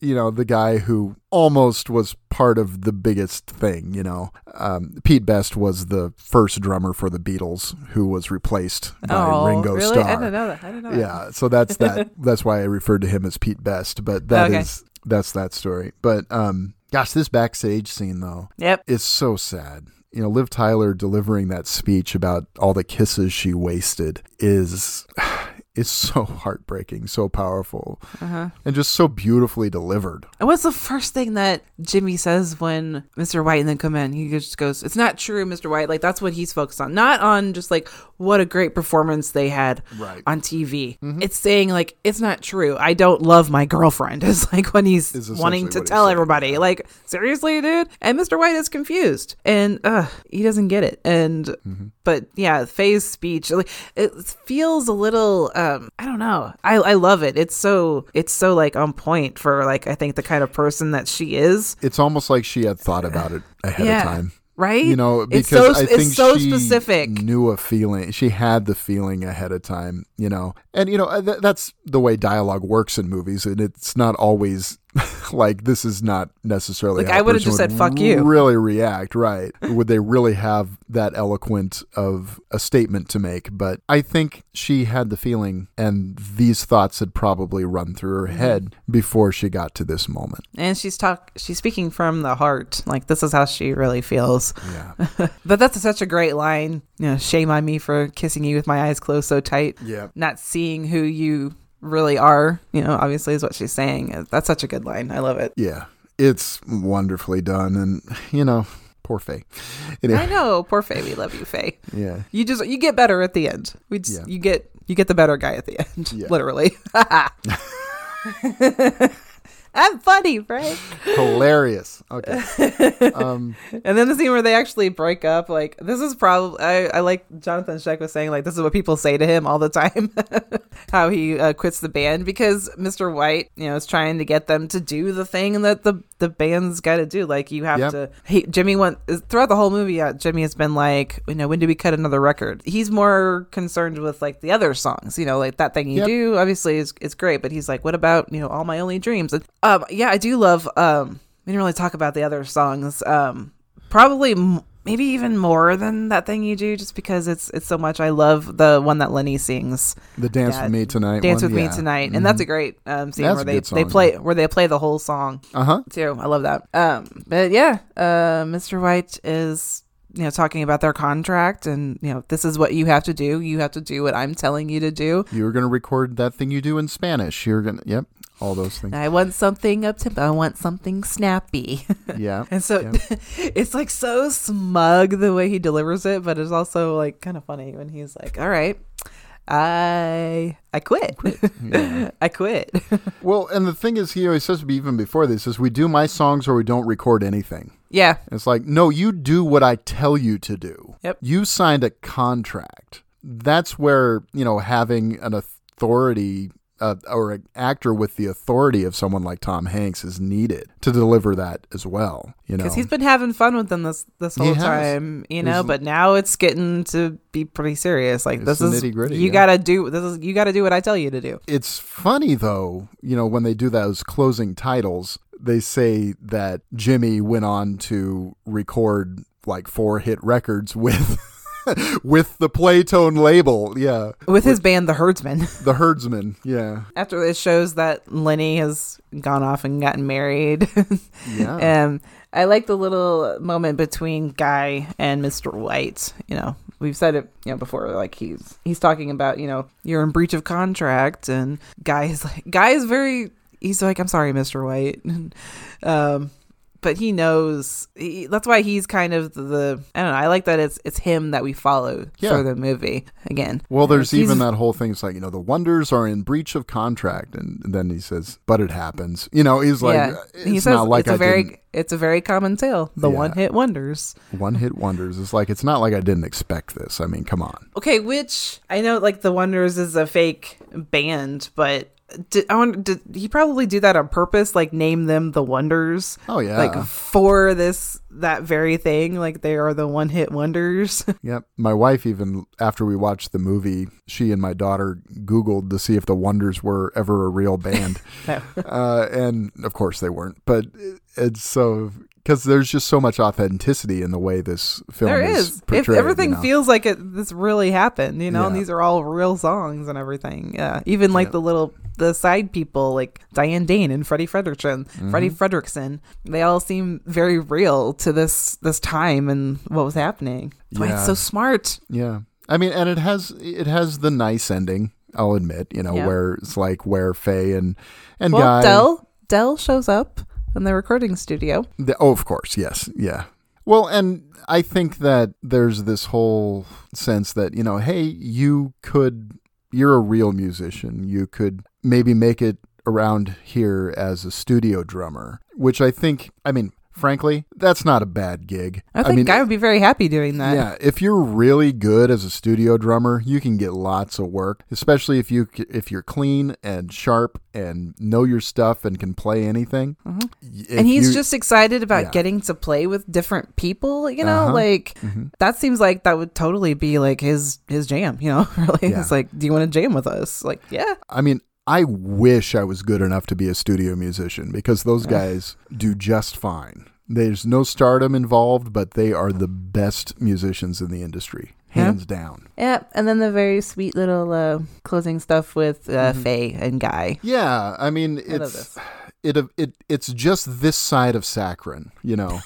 I, I gotta admit, you know, because it's the good side it, the good side. Yes, yeah, that's what I mean. But it's a it's a sweet ending. it is I mean, obviously, there's this friendship and relationship kind of foundation already having been built through most of the movie. But, you know, and then that that line that he has you know when was the last time that you were really good and kissed yeah, I really like that part, actually. i love that part yeah it's so it's a very movie ending, it's a very movie ending yeah but it's it's good. and I- she even has it. the line that you know people were probably thinking the whole time we were watching this is like you know we should have done that a long time ago and it's like yes you should have Yeah. She was devoted to Jimmy, though. She really yeah was. but they have their cute little friendship moments with her and guy Mm-hmm. um, throughout the movie but you can it's pretty obvious that they're going to end up together Yeah. at the end It, yeah it is. It is. and you're happy that they do and it's a perfect ending for it Yeah. and i like how it ends too with um, lamar breaking the fourth wall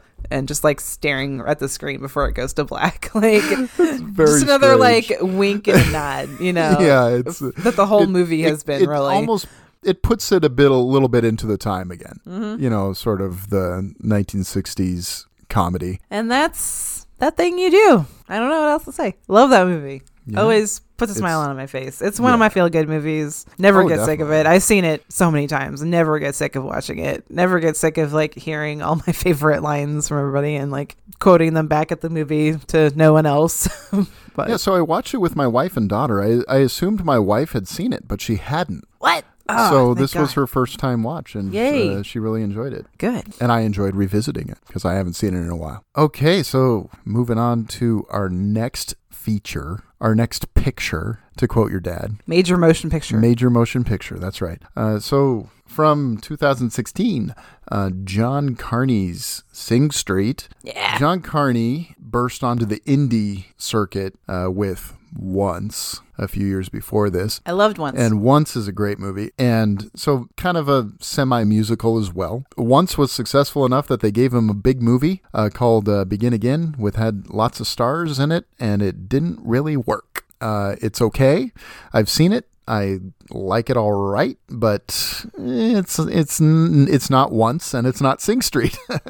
I think there's something about what is Sing Street though? Come yeah, I mean, I think there's something about John Carney's films and unknown actors that I think works really good. Um, and some of the actors are a little bit unpolished. I think they feel very real. They feel very. Uh, there's an authenticity to it all. Especially in once. Yeah, It's so real. yeah, yeah. It's very raw. It's shot like a documentary almost. Very much so, what it feels like. yeah. And here, uh, it sort of captures a particular time and place, whereas once is set, you know, modern day or present day, I guess. Uh, this is set in the 80s. There's a lot of playing off of the music of the time. He goes through his Duran Duran phase, then he goes through his phase with The Cure, and then, you know, uh-huh. it's it's really cool. I mean, to see him just sort of finding his voice throughout the course of the movie, and that's one. Of the I like that really our like. movies have two different, they're very specific time periods, but they're very good about capturing those time periods. They really are. So this starts out with Connor, played by uh, Ferdia Walsh-Peelo, um, which Who's a newcomer? apparently. newcomer. And I think most of the people in this movie are.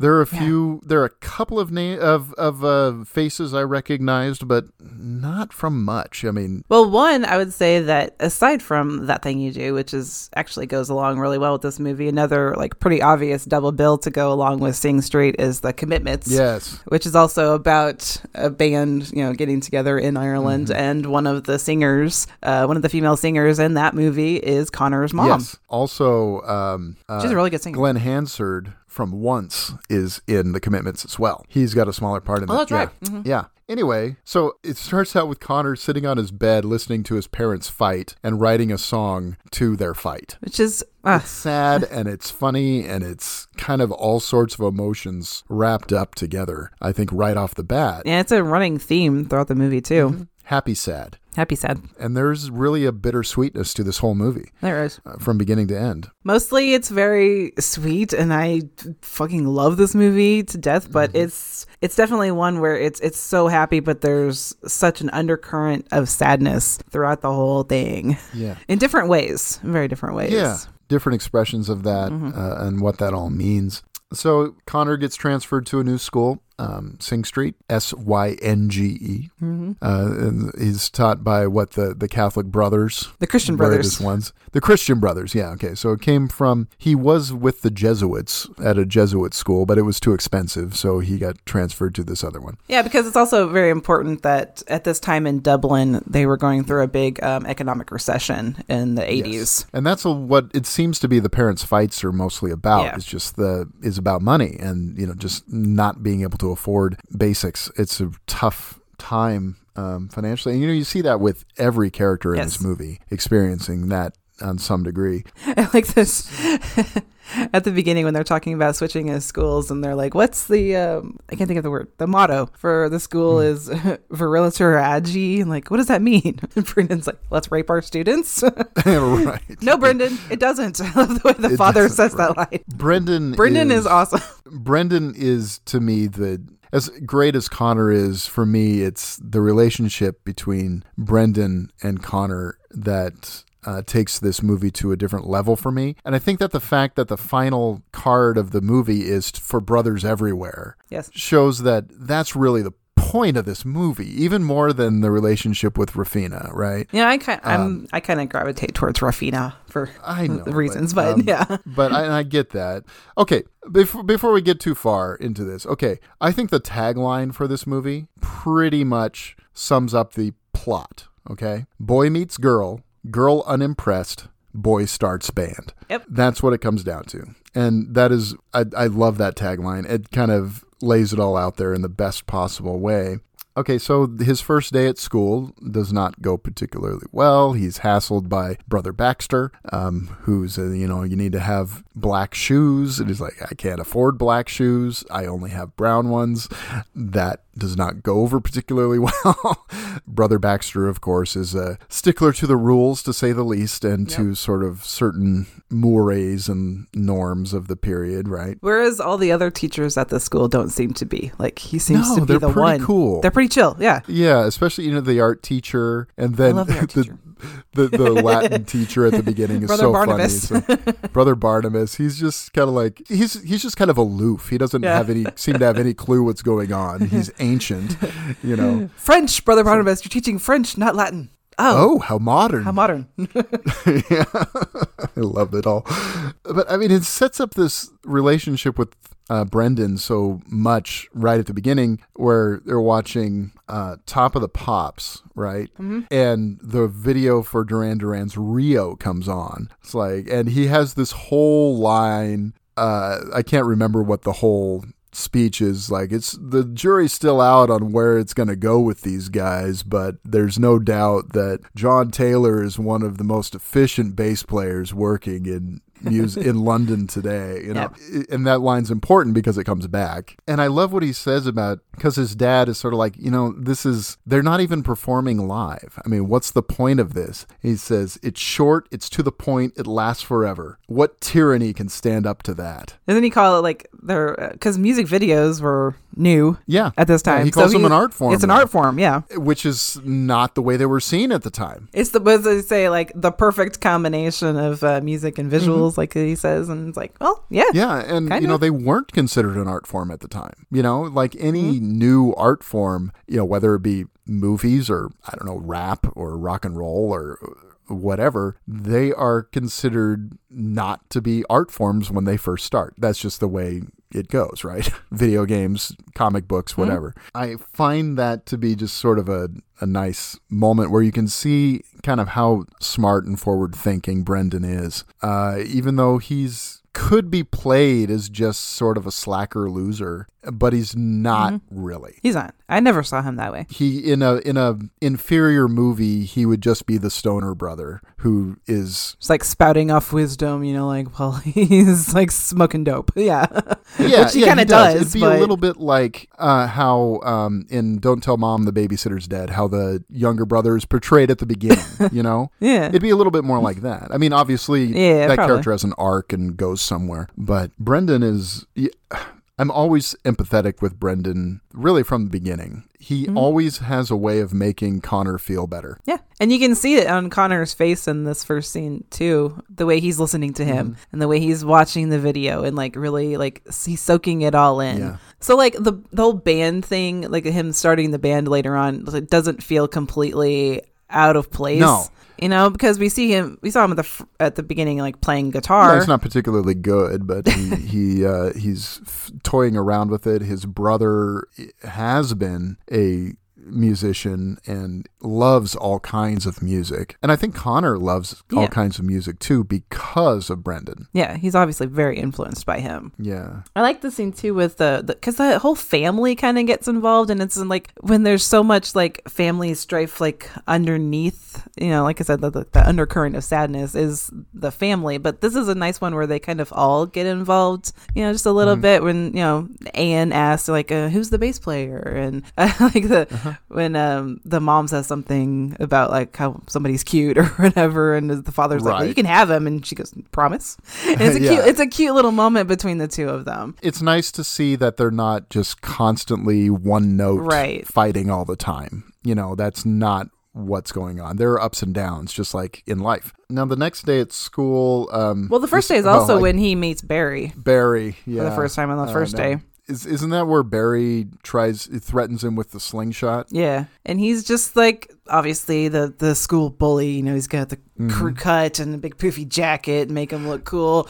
You know, I love that he obviously cuts his own hair because the, his hair's like really, really uneven and stuff. I didn't it's notice. so funny. Probably. Oh man, Barry is kind of like one of my favorite characters in a way too, because I love, Yeah. I love his arc and like what he represents is very important to the movie. Oh, I agree. Yeah. Um, well, I think we'll get to that more a little bit with like the video shoot for uh, Riddle of the Model, and then Yeah, towards totally. the end there. Yeah. But you don't really, you, he's obviously established as the bully, but you don't really hate him quite yet. Like he's a, he's kind of funny about it in a Yeah. way. He is. He's less of a bully than than Brother Baxter. Yes. Oh God, yeah. You know. And then when you find out a little bit more about him, you get peeks into what, why he is this way.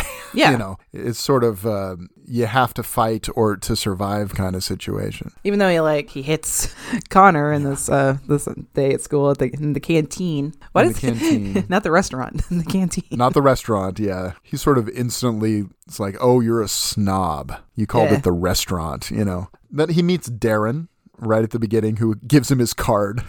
it's written on a piece of cardboard. Oh, I love that. And Brother Baxter has made him take his shoes off. Um, yeah, makes day. him walk God. around without his shoes on all day because they're brown. And he can't afford black shoes because they're in the middle of a recession. His Exactly. family does not have the money. Then he sees an angel across the street, though. yes, he does. Now, Raphina is standing on the stoop of a building, an unlit cigarette hanging out of her mouth. Hands in her jeans pocket, Yeah. Just looking just her. absolutely cool and hot. Hey, you need a light? No, I'm trying to quit. It's it's just a great exchange. It's Mm-hmm. it's a it's a meet cute, but it's like I don't know.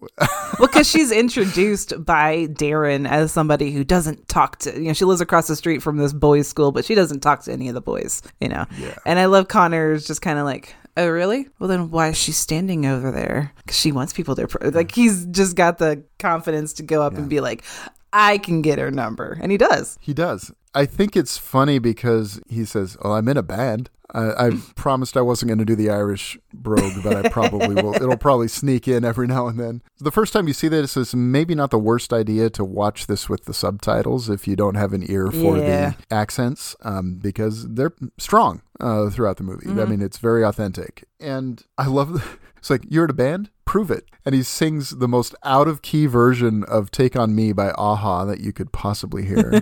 but she's like, this kid's got guts. Because he's doing something that probably a ton of other guys have tried with her. And sh- uh, Yep. she's just, I think she's impressed with the way he does it. You know, he doesn't like try a line on her or anything, but No. she does call him out when he says he's in a band, which I like, but she's Yeah. still, but she's still impressed. Yeah, that he's got the balls to go up and talk to her like that. I love it. It's very much a prove it moment, which I like. Yeah. And then as he w- gets after he gets the number, he walks back over his first line to Darren. We need to form a band. I love the look on his face after he says that. he kind of goes, Yeah. And Darren's Yeah. like, "What?" We Well, it's funny because, of course, Darren knows a few people. Uh-huh. Uh, he knows Ammon, Eamon. which is Eamon. Eamon. Sorry, Eamon. Who this this little montage? Eamon can play every instrument known to mankind, can't you, Eamon? Probably. Yeah, Eamon's dad is in a cover band. Yeah, Eamon's So- dad's in a cover band, so they have a whole setup. They've got uh, keyboard and drums and uh, other and guitar set up in the house. Uh, I love this whole thing where he starts out. He's played the guitar, he plays the drums, he plays the keyboard a little bit, and then he starts pu- pulling out things like like a xylophone, like a like a little Orff instrument kind of xylophone. And then like a piccolo And, or a um, flute. Uh, yeah, a flute thing. I mean, it's so funny. And It just goes on and on. Yeah, the bagpipes. then they go off and it's like you know they meet the. Well- they, they want. Go ahead. well, still in this scene too. Um, I love his. I love his mom.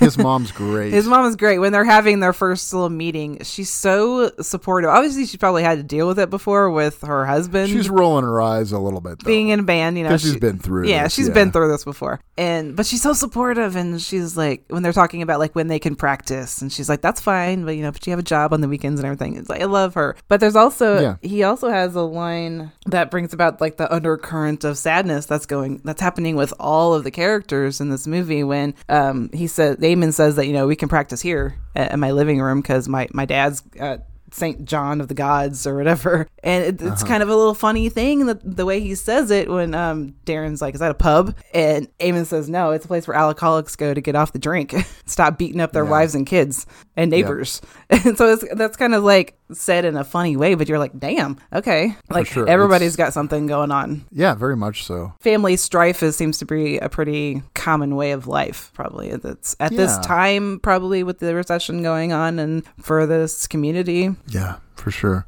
Next, they meet Ingy, uh, yeah. who is the one, you know, black kid in town, pretty much, it seems like. They go and knock on their door. It's like his mom answers the door and says, and they ask him, Is Ingy here? And he says, No, he's four doors down. It's like, What are you talking about? Of course he lives here. oh, very much a It's- joke it's- on tokenism. Yes. yeah, it is. It is a it is a joke on tokenism, but they want Ingy in the band because he's black. Yes. Um, at there's first. a black. but how, then, how does Darren say he's like? There's a black kid in 3B. It'd be cool to have him in the band. And you're just watching it like, oh my Yeah. god. But you, yeah, Yeah. you definitely get the joke. But the thing is, I mean, Ingy becomes such a key element of the band. I, I mean, like him he a lot. his his experimentation on the keyboards and stuff is key to the sound of of Riddle of the Model, for example. He just kind of gets it. You know, they ask him, "Do you play any instruments?" and he says, "Maybe." Maybe. you know, I, I think that is funny because I mean, okay, you think about bands that were coming out uh, in the early '80s, you know, like Duran Duran, but even more so, some like U2. You know, U2 is a good example because they came out of Ireland, right? Mm-hmm. None of them really knew how to play. So what they were doing was coming up. I mean, like the Edge, the guitar player of U2, what he was doing was experimenting with sound effects, guitar effects, delays and echo effects and different things like that. The fact that he wasn't, you know, like a masterful player in the traditional sense is what gave U2 their sound. It made them unique. And that's sort of something a little bit that this movie's playing on. And, um, you know, Brendan even brings it up. It's like he says, you need to learn how not to play, and that takes practice. And Yep. that that I think is such a key element of the most innovative music of the 1980s. You don't want to sound like everybody else. You want to sound like something different and make a unique sound. So bands like The Cure, um, the Sex Pistols didn't know how to play, clearly, but uh, you know. Um, or even the Ramones, you know, different different bands like that. I mean, they they were Nirvana is a more recent example. I mean, you know, and then the Beatles would go off and they would travel all around. They didn't know what they weren't supposed to do, and that's what made them interesting musically. That's the whole point of this long tirade but I think that that makes it interesting. And so they're sitting there, they're recording the. They kind of get the band together. They get uh, Larry and Gary on bass and drums. The thing is, Larry and Gary can actually kind of play. Yeah. You know, I love Gary. Um, yeah, Gary's the bass player. Gary's the bass player, and Larry, the drummer, is actually, you know, he's sounds fairly decent. Another great conversation in this movie about what the name of the band should be is when they're meeting in their little Eamon's little shack or shed or whatever. Yeah, they're having the conversation. It's like so many like cute little funny moments when Connor mentions something in, in French, like about la vie, and Darren's like, um, "How do you say in French? Like that's not going to be the name of the band." And Connor answers in French. I love that. That's a good moment. What's the deal with you and rabbits, man? I don't know. I just love them. Eamon's like, well, Eamon's my favorite. Just like in that, yeah, I know. Just like in that thing you do, um, there's a sequence of you got to come up with a cool Yeah. name for your band. what about Sing Street? An important part of forming any band. How about Sing Street? Of course, perfect name. It is. for their little group, right? Now they're recording that cover of Rio, and it's just lackluster, and you know, there's not they're really anything happening. but they're trying to copy another sound, Mm-hmm. and Brendan knows that. And I love when he just takes the tape out of the recorder and just like pulls it out, and he stomps on it, says, "You want to have actual sexual intercourse, right?" Oh, this is the this is where the little insert shot of Eamon's mom comes into. Oh yeah, when that's they're right. they're playing Rio in the living room, and you just see her put batteries in her vibrator and slam the door shut. Slam the door.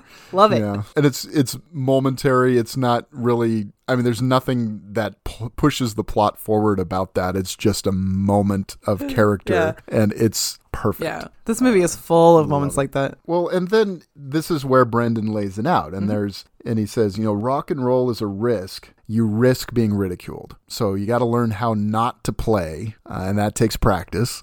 Yep. Which I think is just It sounds like the opposite of Vice, but it sounds it's very true.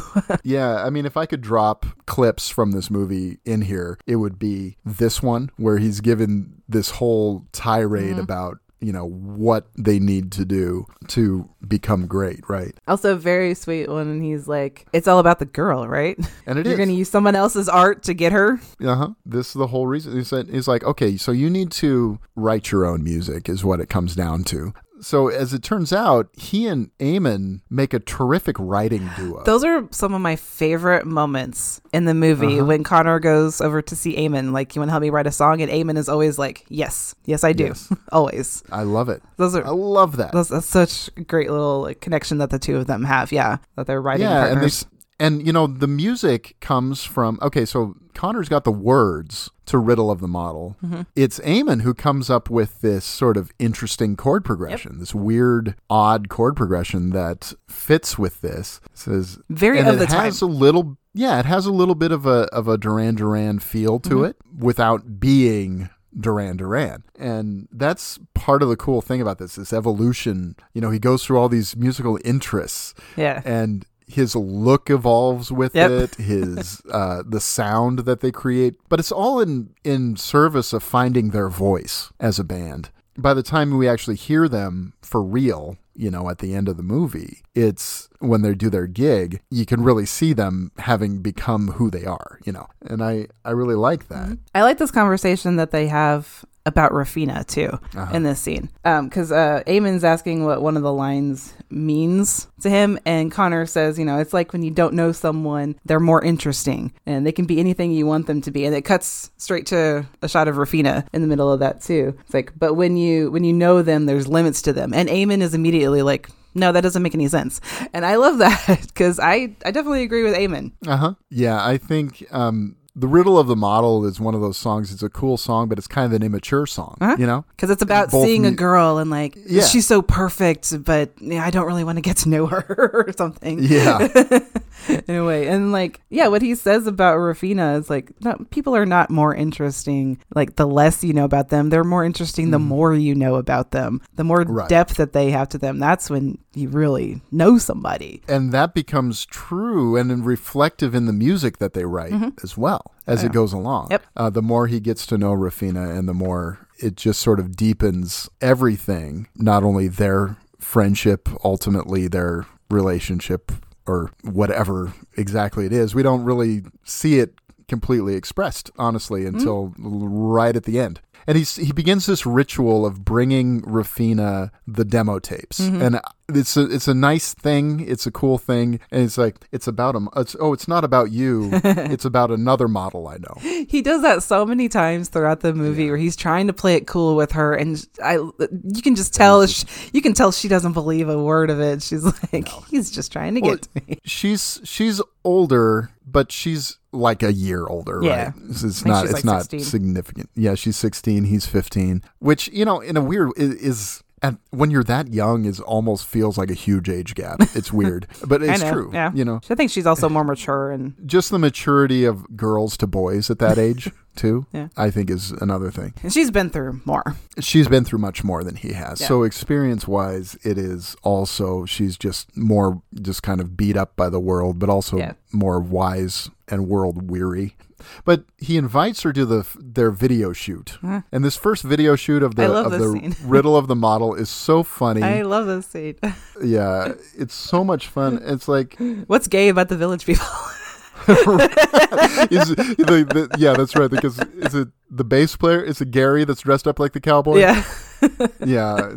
Uh, okay, so Raphina shows up, and it's like, how did he asked her, "How did you like the song?" He says, "Oh, I really liked it. It's the only reason I'm here." Mm-hmm. Do you believe her? uh, sort of. I think Yeah, I it's. I, sorta think it's a big part of it. She knows that it's about her for one thing. Yeah. and so she's like, I, I'm. I want to see what this kid's about. Maybe is what it what it is. Yeah, she doesn't particularly have any kind of feeling toward him, I don't No. think, at this point. I think it's just like he's got some talent, Mm-hmm. though. And I, I think it might be fun. Hey, it would be fun to help him out Yeah. a little bit. You know, she brings her makeup kit, they get the makeup on, and, and one of them's like, I'm not wearing makeup. I can't remember who it was. Gary And he's the one dressed as a cowboy. Connor's. kinda- I love Connor's outfit though. oh, yeah, sort of the, like the velvet coat and stuff. Yeah. A little white good. uh, shirt. Yeah, with like the cravat on it. Whatever- it kind of yeah, looks like the puffy shirt from Seinfeld. and then Barry, you know, you see that interaction. Is it? I don't know. Is his father or his older brother? his. I think that's his, supposed to be his dad. okay. Even though he looks so But- young, I wasn't sure. But you know, there was never really any mention of him having a brother. It's just about his parents. So I, mean, I was assuming that it was Yeah. his dad. Yeah, I mean, and he just sort of is smacked around by his father. And then, you know, Barry's reaction is to like kick the box or whatever that's on the ground there. Another Um, like really easy way. Like this is what you need to know about this character right here. It's Exactly. Mm-hmm. that cycle of violence. Like he's a he's a bully because you know he's projecting what he experiences onto someone else. Yeah, and this is a movie about being trapped in cycles Mm-hmm. cycles of bullying, cycles of abuse. cycles of you know just being sort of trapped in your own the the cycle uh, connor it's you know what his family is stuck in you know it's being stuck in the same place his brother is uh you There's know, a line in Drive It Like You Stole It is. about that. Yep. So I, I think that, and of course, Raphina um, is in a cycle of her own. So anyway, they show this whole video.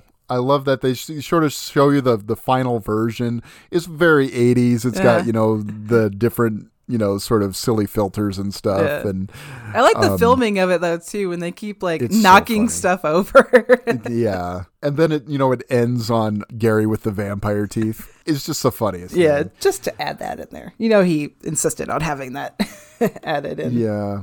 Yeah. Well, then he gives. I, I love how he gives Raphina a ride home on his bike. you know, It's like, oh, I didn't know you had a car. Cut to her on the back of his bike. and then she gets picked up by her boyfriend. Okay, I love Raphina. I love her. I don't know what it is. I keep tell I kept telling you about this. Like, I love her voice. I don't know what it is about her voice. There's something about the pitch of it or whatever. It's so Mm-hmm. Yeah, it's- it's, so angelic and and It really is. Ugh. She's compared to an angel several Yeah. times. And I think that's a good a good phrase for describing what she sounds like. Uh, I just love listening to her. yeah. I'm always enamored by actors with um, unique voices, you know, for some reason, Mm-hmm. and like she definitely has one to me. She's she's very it's very like calming and soothing to listen to her in a way. It is. Yeah. Yeah, I would agree. But yeah, So- this is where her boyfriend the the shows up. boyfriend listening to Genesis. Genesis, uh, which is the next line is great. But um, she w- this is also the moment he sees that the place where she hangs out and lives is actually the Kerwin Home for Girls. Mm-hmm. So she's an orphan. And that's the first time that's shown. Uh, so then it kind of goes into this whole montage of writing their next song. I love the way this is done. Oh, Brendan has a um. a, uh, Go ahead. Just um, when Connor is telling him about her boyfriend. What is his name? I can't remember. I can't remember. Who cares? Brendan has a little bit of moment that I like um, when he because he Connor says that he's older, and Mm-hmm. Brendan has a little moment where he's like, uh, "What's he doing? Hang out with the kid?" Yeah, because he's a manipulator. He's an abuser, as we find out. He's got a very like a protective vibe to him. It seems like, and there's another. Isn't this where they're? Yeah, this is where um they're in his his room and they can hear his their parents arguing again. Yeah. like just a constant Yep. thing. They're just like, uh, I think she's having an affair too. He says, Yeah, Brendan oh, says that's about his mom. Uh huh. Yeah, but I love how it goes into the next, the writing of the next song. He goes to see Eamon. him.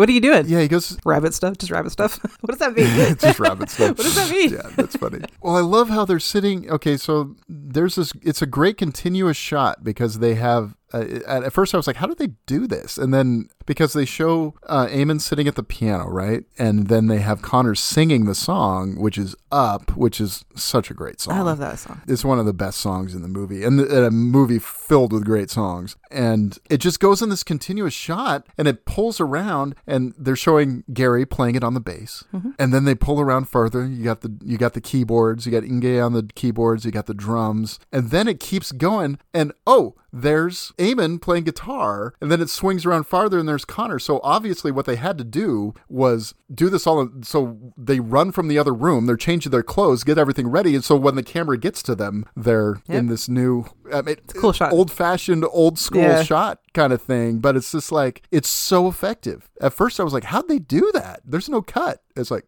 Oh, duh! you know, I mean, Mm-hmm. but it's it's great, and I love that whole that whole montage. And this is where you have you know like Eamon's mom coming in, dancing to the yeah, song, giving him, bringing him drinks you know, and dancing along. Yeah. bringing him drinks and food and stuff like that. It's just this wonderful moment. And there's another. It's it's like this for me. This is like the scene in Once where they first do Falling Slowly. Where it just kind of comes together, where they They're at um, the piano the mu- together at the music yeah, store. where they're at the piano. Yeah. Yeah, in the music store. I mean, that's obviously a very different song. I mean, that's a much quieter song, but but just that musicians gelling with each other. Feel. and they sound really good. They They're- sound really good. They're getting much better. Yeah, they're tightening up, and it's a more unique sound. It's more them than R- Riddle of the Model is. Mm-hmm. And boy, that song is so good. Yeah, really good song. Yeah. And the thing is, Raphina, they show Raphina listening to the demo, mm-hmm. and you can just see it on her face. She knows it's about her. Yeah. And she's okay with it at this point. Mm-hmm. I think she's like, yeah, this this is really nice.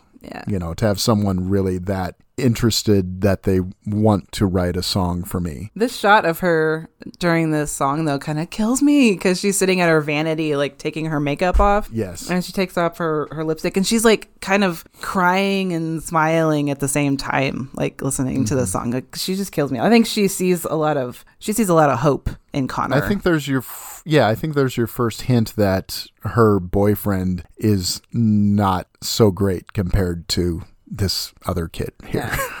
you know. because this this movie is all about basically it's all about a, a boy trying to win a girl's heart. Yeah. But at the same time, it, you have the girl who's also being inspired by the boy at the same time. Yes. And finding mm-hmm. hope, you know, in life in him, which I love. This is also where we start seeing things like Connor taking little elements from the world and his experience and putting them into songs because the art teacher sees him, you know, he's drawing one of the things, uh, one of their assignments, and she says, Oh, all the complicated boys and girls. I didn't catch that until like the second time around. I was like, oh, Yeah. okay. Yeah. He does that several times throughout the movie. He like does it several times, yep. Because Brendan says, "Drive it like you stole it," I believe, and and you know this is when he shows up with the frosted tips at school too. I Yes. love that. Yeah, and you know this this scene is tough because you know he gets pulled out of class by brother Baxter, who forces him to sit down and says, you know, because he's wearing makeup. He's worn makeup to school. You know, it's sort of a glam rock look. Mm-hmm.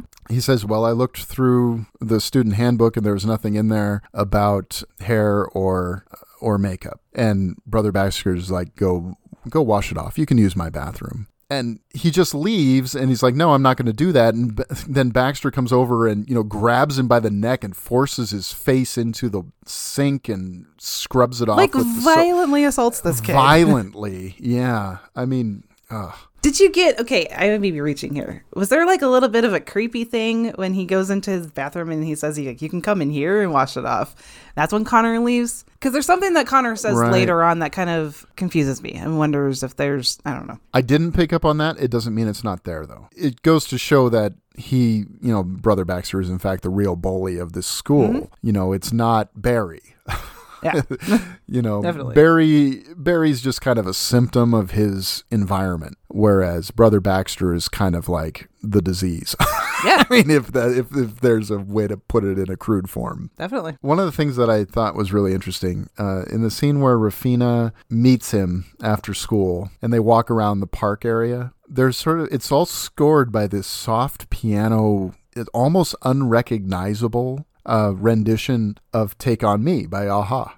Is it? Yeah, um, Yeah, and and I was like, oh wait a minute, that's that is it. And I, I listened really carefully to, to make sure I was right about that. But it's definitely that because I mean that's their first musical connection was that Yeah. song. I mean, as poorly as he performed it, right? but I think that it's a nice touch that sort of puts it in the era, but also gives it an era that is separate from it too, because it's so different from the original version. This is where she gives him the nickname Cosmo, Cosmo. which is very cute. Yeah. And where she brings up the whole happy sad thing. Yeah, your problem is you're not happy being sad. Mm-hmm. And that's what love is happy sad. Now, it's interesting that Brendan knows exactly what that means. Yeah. And what the first thing he pulls out is a Cure album. It's like, there, that's happy sad. Yeah. And it's like, yeah, that's happy sad. That's exactly Yeah, yeah. He says it, that she means you need to reach a point in your life where you're okay with your sadness. That's very monastic of her. She's like a monk. That's what he says. She's like a monk. I I like like, that. too. Yeah. There's you could practically analyze this movie minute for minute. I know. That's kind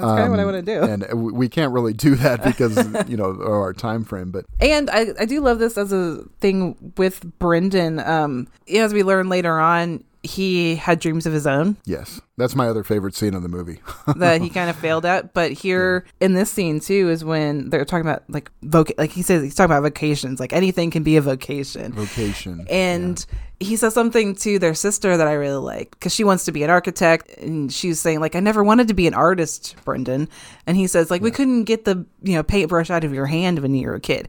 He's very in tune with with what other people's dreams are, and he's very supportive of other people's dreams. You know, when he Yes, wasn't he able. To achieve his own. when we get to that scene, I mean, I'm probably going to quote most of his dialogue there because that is just, you know, when he shares all of that. Um, now, I don't know the context. I can't remember the context here, but the next line I wrote down is where he says, Connor just says, so determined, I'm going to go make some art. I just love that moment. Yeah. And Brendan also has a line too about Raphina. Yeah. When yeah, he kind of kind of uh offhandedly says, you know, when, they're talking about her dating an older guy that she has daddy issues. Yeah. What I do like though, this is this making art thing, this collaboration of this group is so cool. I mean, you see it on the train ride. I love that um, scene. you know, I love, you know, Gary, he's so funny every time. You know, I he's love like, Gary. he like he's stand- dancing with the older lady. He's dancing. Yeah. I love all of that. It's so wonderful. And then, you know, he's laying out his vision for the video. You know, it's like, and she jumps into the water and he doesn't, he goes back and looks for her and she says, and Raphina says, she's a mermaid. It's like, oh, that's so much better than what I was thinking. I know. I love that. She says, "I know." That's wonderful. It's wonderful because I mean, it's because he thinks it's he's thinking something really dark, probably you know, suicide or Right. something, and it's like, no, she's a mermaid. She wants to go back and be with her friends where she belongs. Yeah, yeah, And she's like talking about herself, I think. exactly. Yeah. I think that's that's right. Now, when they're shooting it, it's so great. This is where you have the gif of them clapping, and now and then Raphina just goes and jumps in to. I mean, it's the ocean. Wait, I can't. St- I can't swim. It's like. Keep Really, filming. I can't swim. Why did you do that for our art, Cosmo? You can't do anything by half. I love that. Most of this conversation is going to be, I love that. Because I, I do think, love you know? every moment of this. you know, it's it's so. Um, Well, there was um, a scene right before this though that I really liked that because they had brought up the whole like happy sad thing, and Uh-huh. this is when Connor is looking like the Cure now, Yeah. and he's talking. They're doing like a walk and talk with the other bandmates, and they're like, "What the hell is happy sad? Like, what are you talking about?" And this is where Connor kind of has a moment where he gets really serious. yeah. This is the kind of this is the line that confuses me a little bit. Like I he gets a little serious for a second, and he says, "It means like I'm stuck in this shithole with morons, rapists, and bullies, and I'm gonna deal with it. It's just how life is, Right. and I'm gonna try to accept it and get on with it and make some art. That's where the make some art Yeah. comes from. And so that's what make, kind of makes me wonder, like why those three specific things. Why those three specific he talk things? about? Yeah. Well, I mean, the bully is obviously Barry or Brother Baxter, Right. or Brother Baxter is all of them. Yeah. I think, you know, also there's, unfortunately, it's become known to be true that, you know, priests and the, the abuse of priests and things like that. Uh, I think that could be, he could be referring to it in a broader sense like that, too. But that, that's kind of what the movie is about too, not just like now there's the thing with brothers and um, the- you know Mm-hmm. boy meets girl, but it's also there's all this shit happening around us, all this bad shit going on all the time, and we just need to to make some art as a way to deal with it. Yeah, yeah. A good and message I think there's a, there's a sense that you know art holds back the darkness. Mm-hmm. I honestly have believed that. Yeah. Imagine living in a world without it. It's it's a dark place. Yeah, So the idea of art holding back the darkness is a powerful theme of this movie. And I think it's one of the reasons why I love it and am affected by it as much as I am. I am too. Um, yeah. I said before, I think in another episode that like I don't maybe I don't have the same kind of connection to music that you do or that other people do, but when it's done in a way like this, I really do. I really Yeah. get like everything that the all the characters are going through, and then the way that he expresses all of the different emotions you see in the movie, like through the song, through the different songs, even in ones where you Yeah. don't expect it, especially like the most upbeat fun one drive it like you stole it is Yeah, got some real truths about like a lot of the characters in it i think.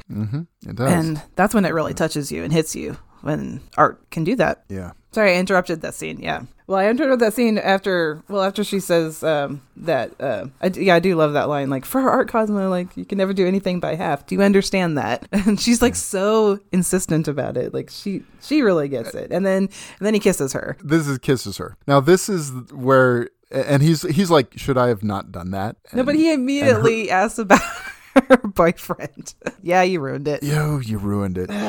Her initial reaction is kind of what took you so long, yeah which is cute. Yeah, but their conversation after this. Is really dark. Yes. Uh, because she and it's and the thing is, it doesn't really. It's all implied. She doesn't come right out and say it. Um, but the line where she says, "My mother was much better looking. I don't know why he bothered with me." That's such a that's such a dark way to put it too. Yeah, it really is. And the first time I watched this movie, I was like, oh, "Wait a minute, what the fuck did she say?" Yeah. Wow, dang. in the in the midst of such a joyous film Yeah. and to have something that dark i mean it really makes the film more than meets the eye you know Mm-hmm. Um, initial reaction is like oh hey falling in love and making a band and Fun yay, music, yeah. music you know happy music happy sad even but that's really like i said i think it elevates the film to something more simply because it's willing to go there Mm-hmm. and it's willing to say, you know, a lot of us are just barely holding on here. And another character who's going through a lot more than they let on on the surface.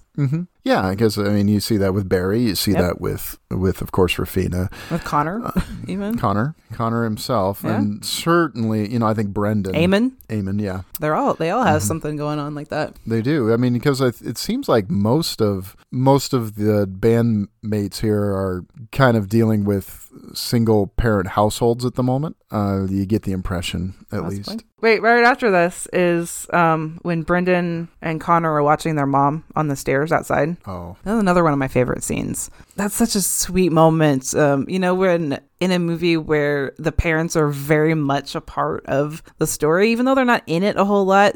And this little moment where uh, Brendan and Connor are on the stairs inside and their mom is sitting outside like you know having a cigarette and smoking uh, smoking a cigarette and having a glass of wine I almost said the opposite.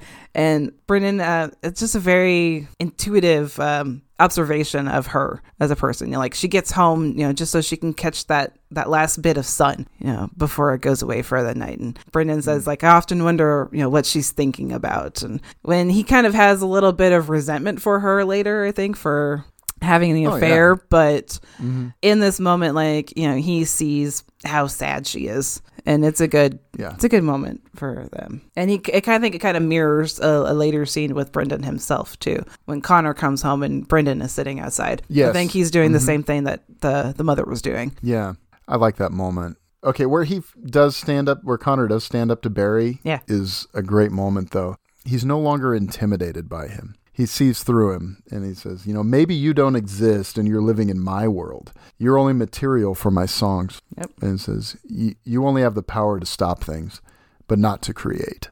Ooh.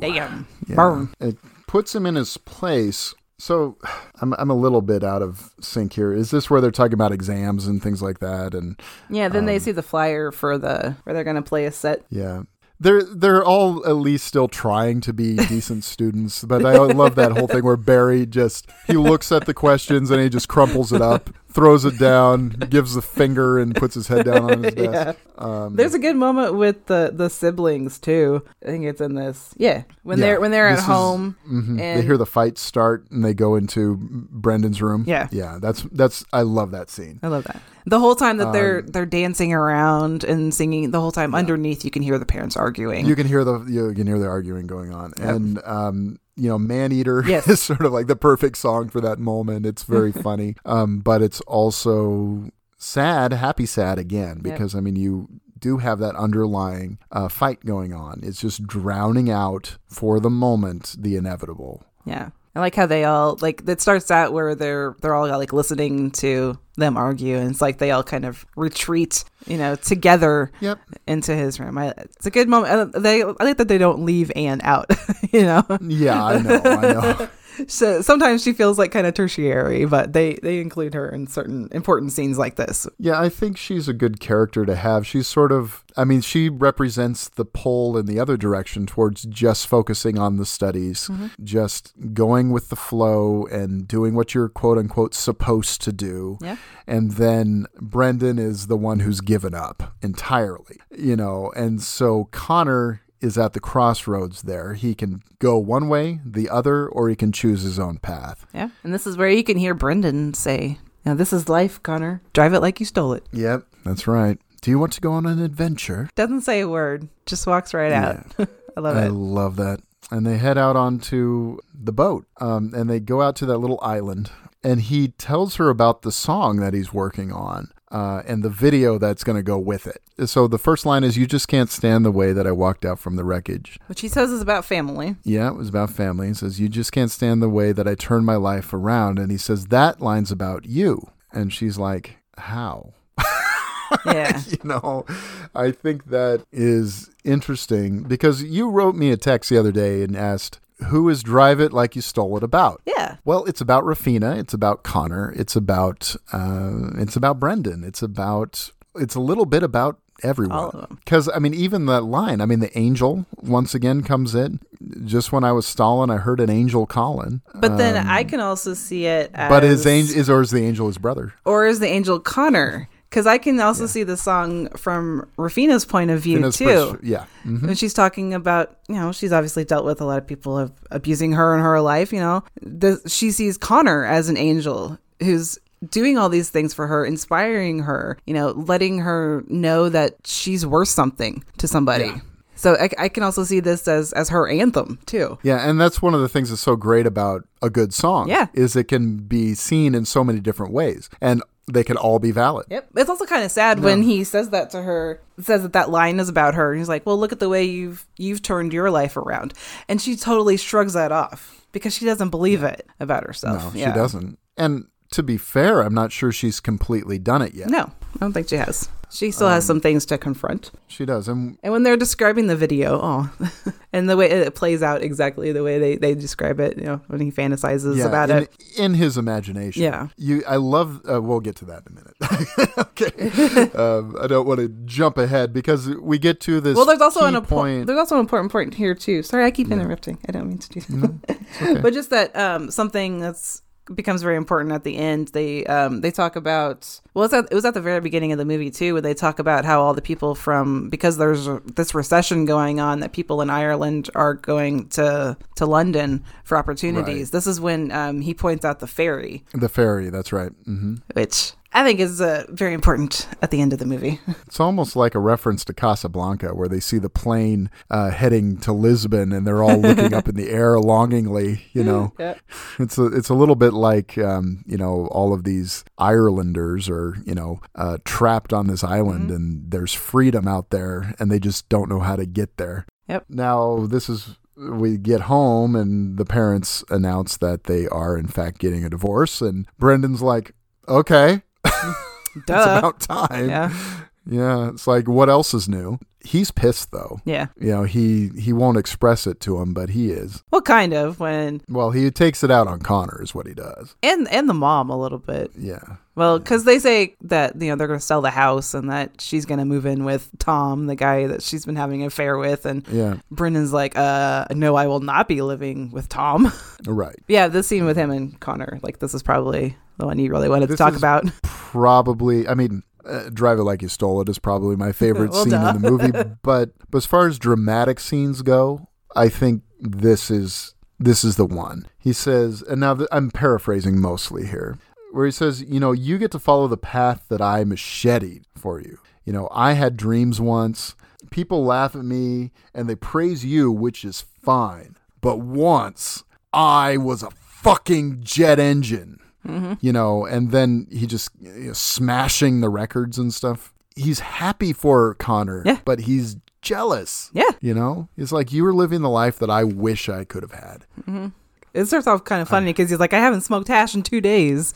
Connor asks why, and he says, "Because I want to do something with my life." Yeah. And he's talking about like having He's- grown he's up inspired by his own little Brother. Yeah, exactly. And he's talking about growing up with his parents, where he thinks that they didn't even really love each other when they got Yeah. married, and that he had to deal with them all alone for six years until Connor came along. He said, "Thank God." Yeah. And you can just kind of, yeah, he's definitely letting out some stuff that he's been wanting to say. Yeah.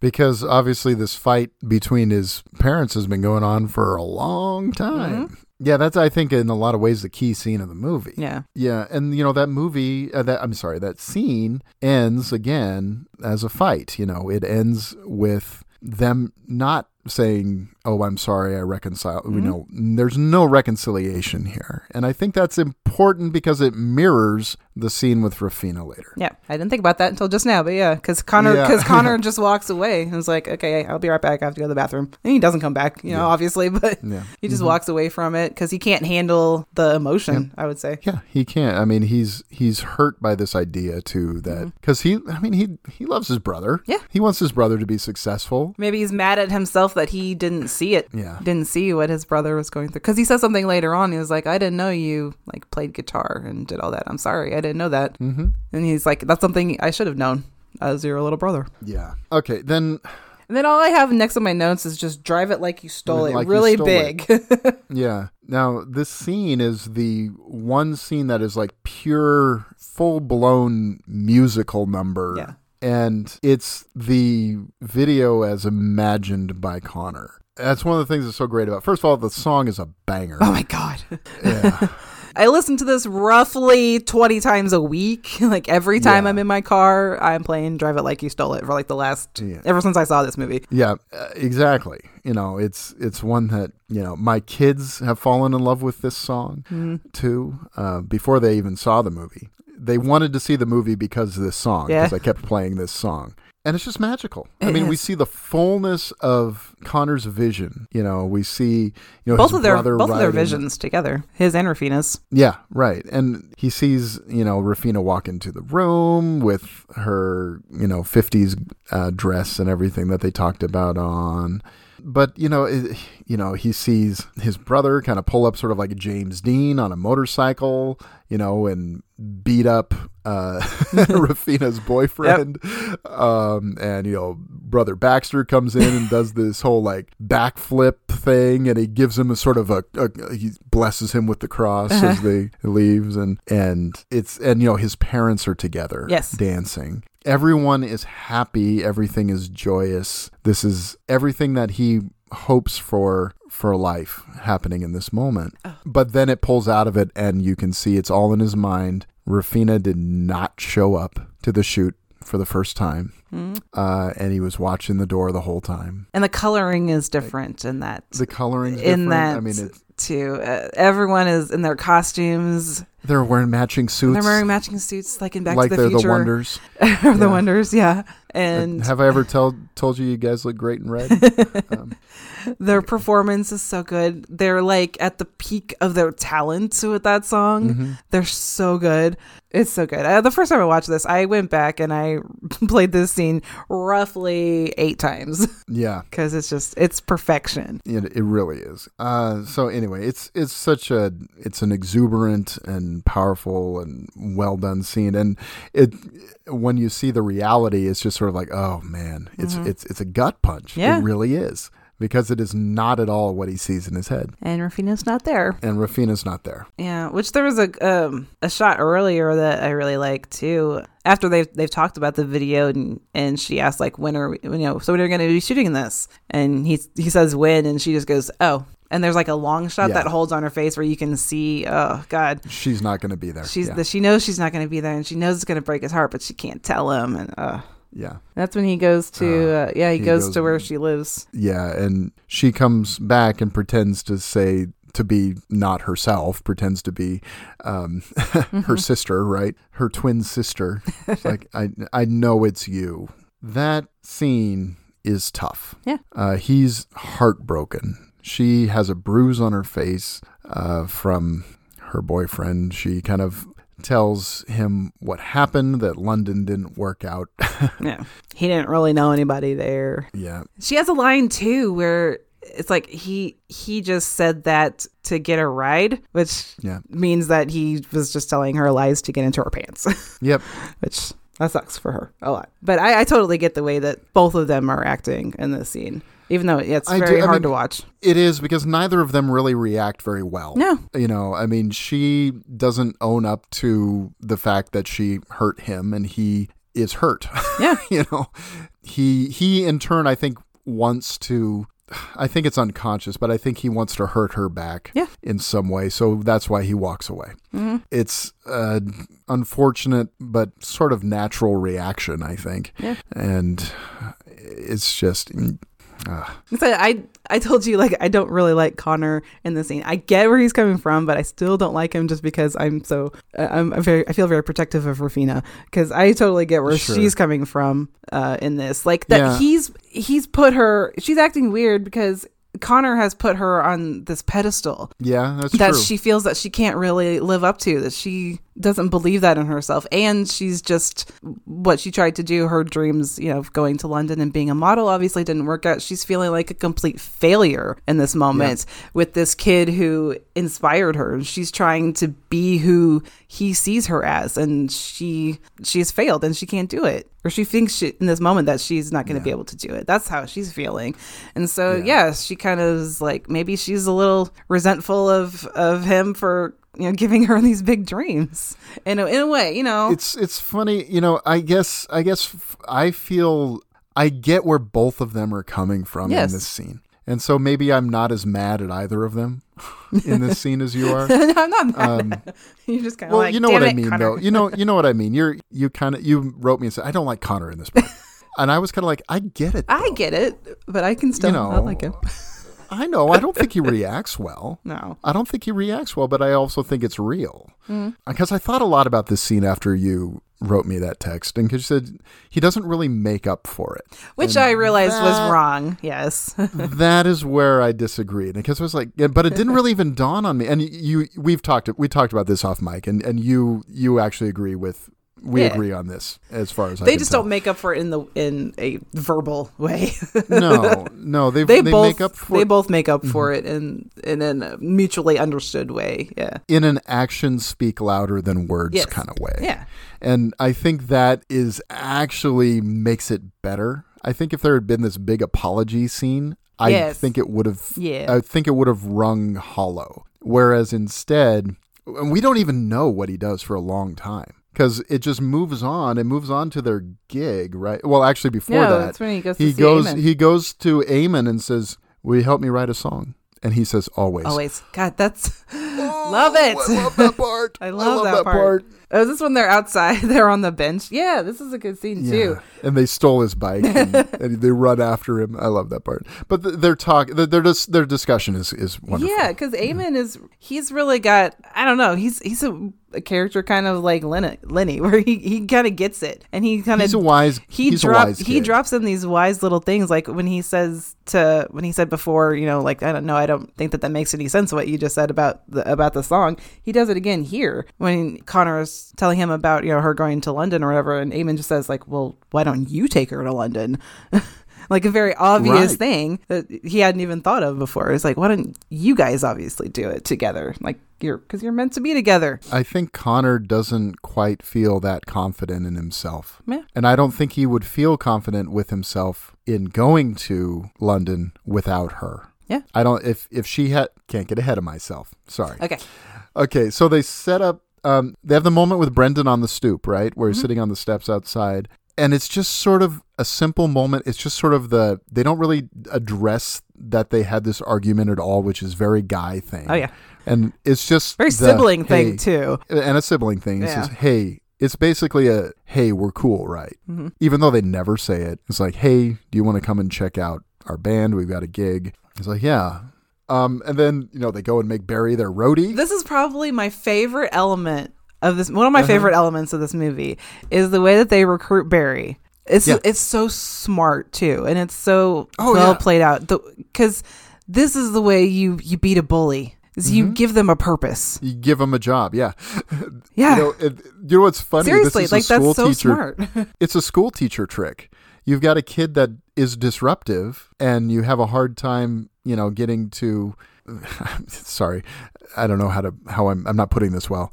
And you're just having a difficult time with behavior or whatever. Uh-huh. You give them something to do. You give them a job to do that is helpful, and it gives them purpose, and it gives them, you know, something to look forward to. Gives them another place to And- put their energy, their anger that they're feeling. Yeah. Mm-hmm.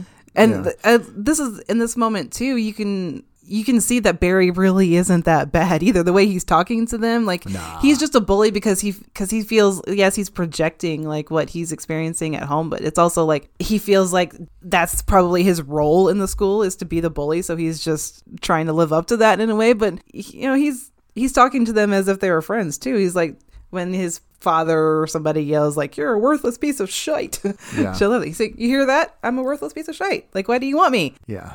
Uh, yeah, that's seriously one of my favorite elements of this movie is the way that they handle Barry's character, and that he's not a bully that needs to be taken down. He's a bully that needs to uh, be the end to the cycle of violence. Yes, exactly. That's really uh, he's like you like we said, you know, the stuck in cycles Mm-hmm. thing, and uh, he's the first one that is sort of brought out of it. Yeah. This school dance performance is great because I feel like this is the first time we truly hear them sound how they really sound. Okay. This is just a thought in my head because I, I've always thought that maybe on some of the earlier songs, this is kind of like how they think they sound because they're rehearsing together.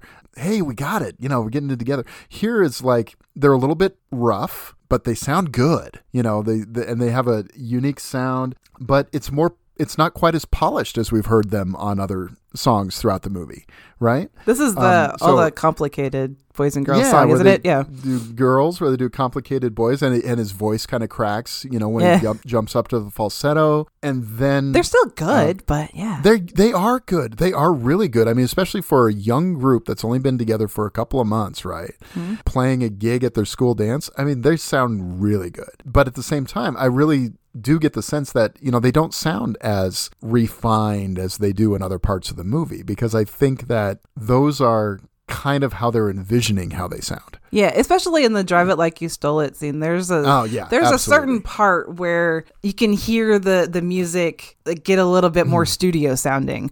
You know, Mm-hmm. Exactly. Mm-hmm. You can you can hear the switch in that song. Well, and that's the thing about that video. Yeah. That sequence is it's all in Connor's It's his, mind. yeah, it's his fantasy. Yeah, about how they actually sound. Yeah.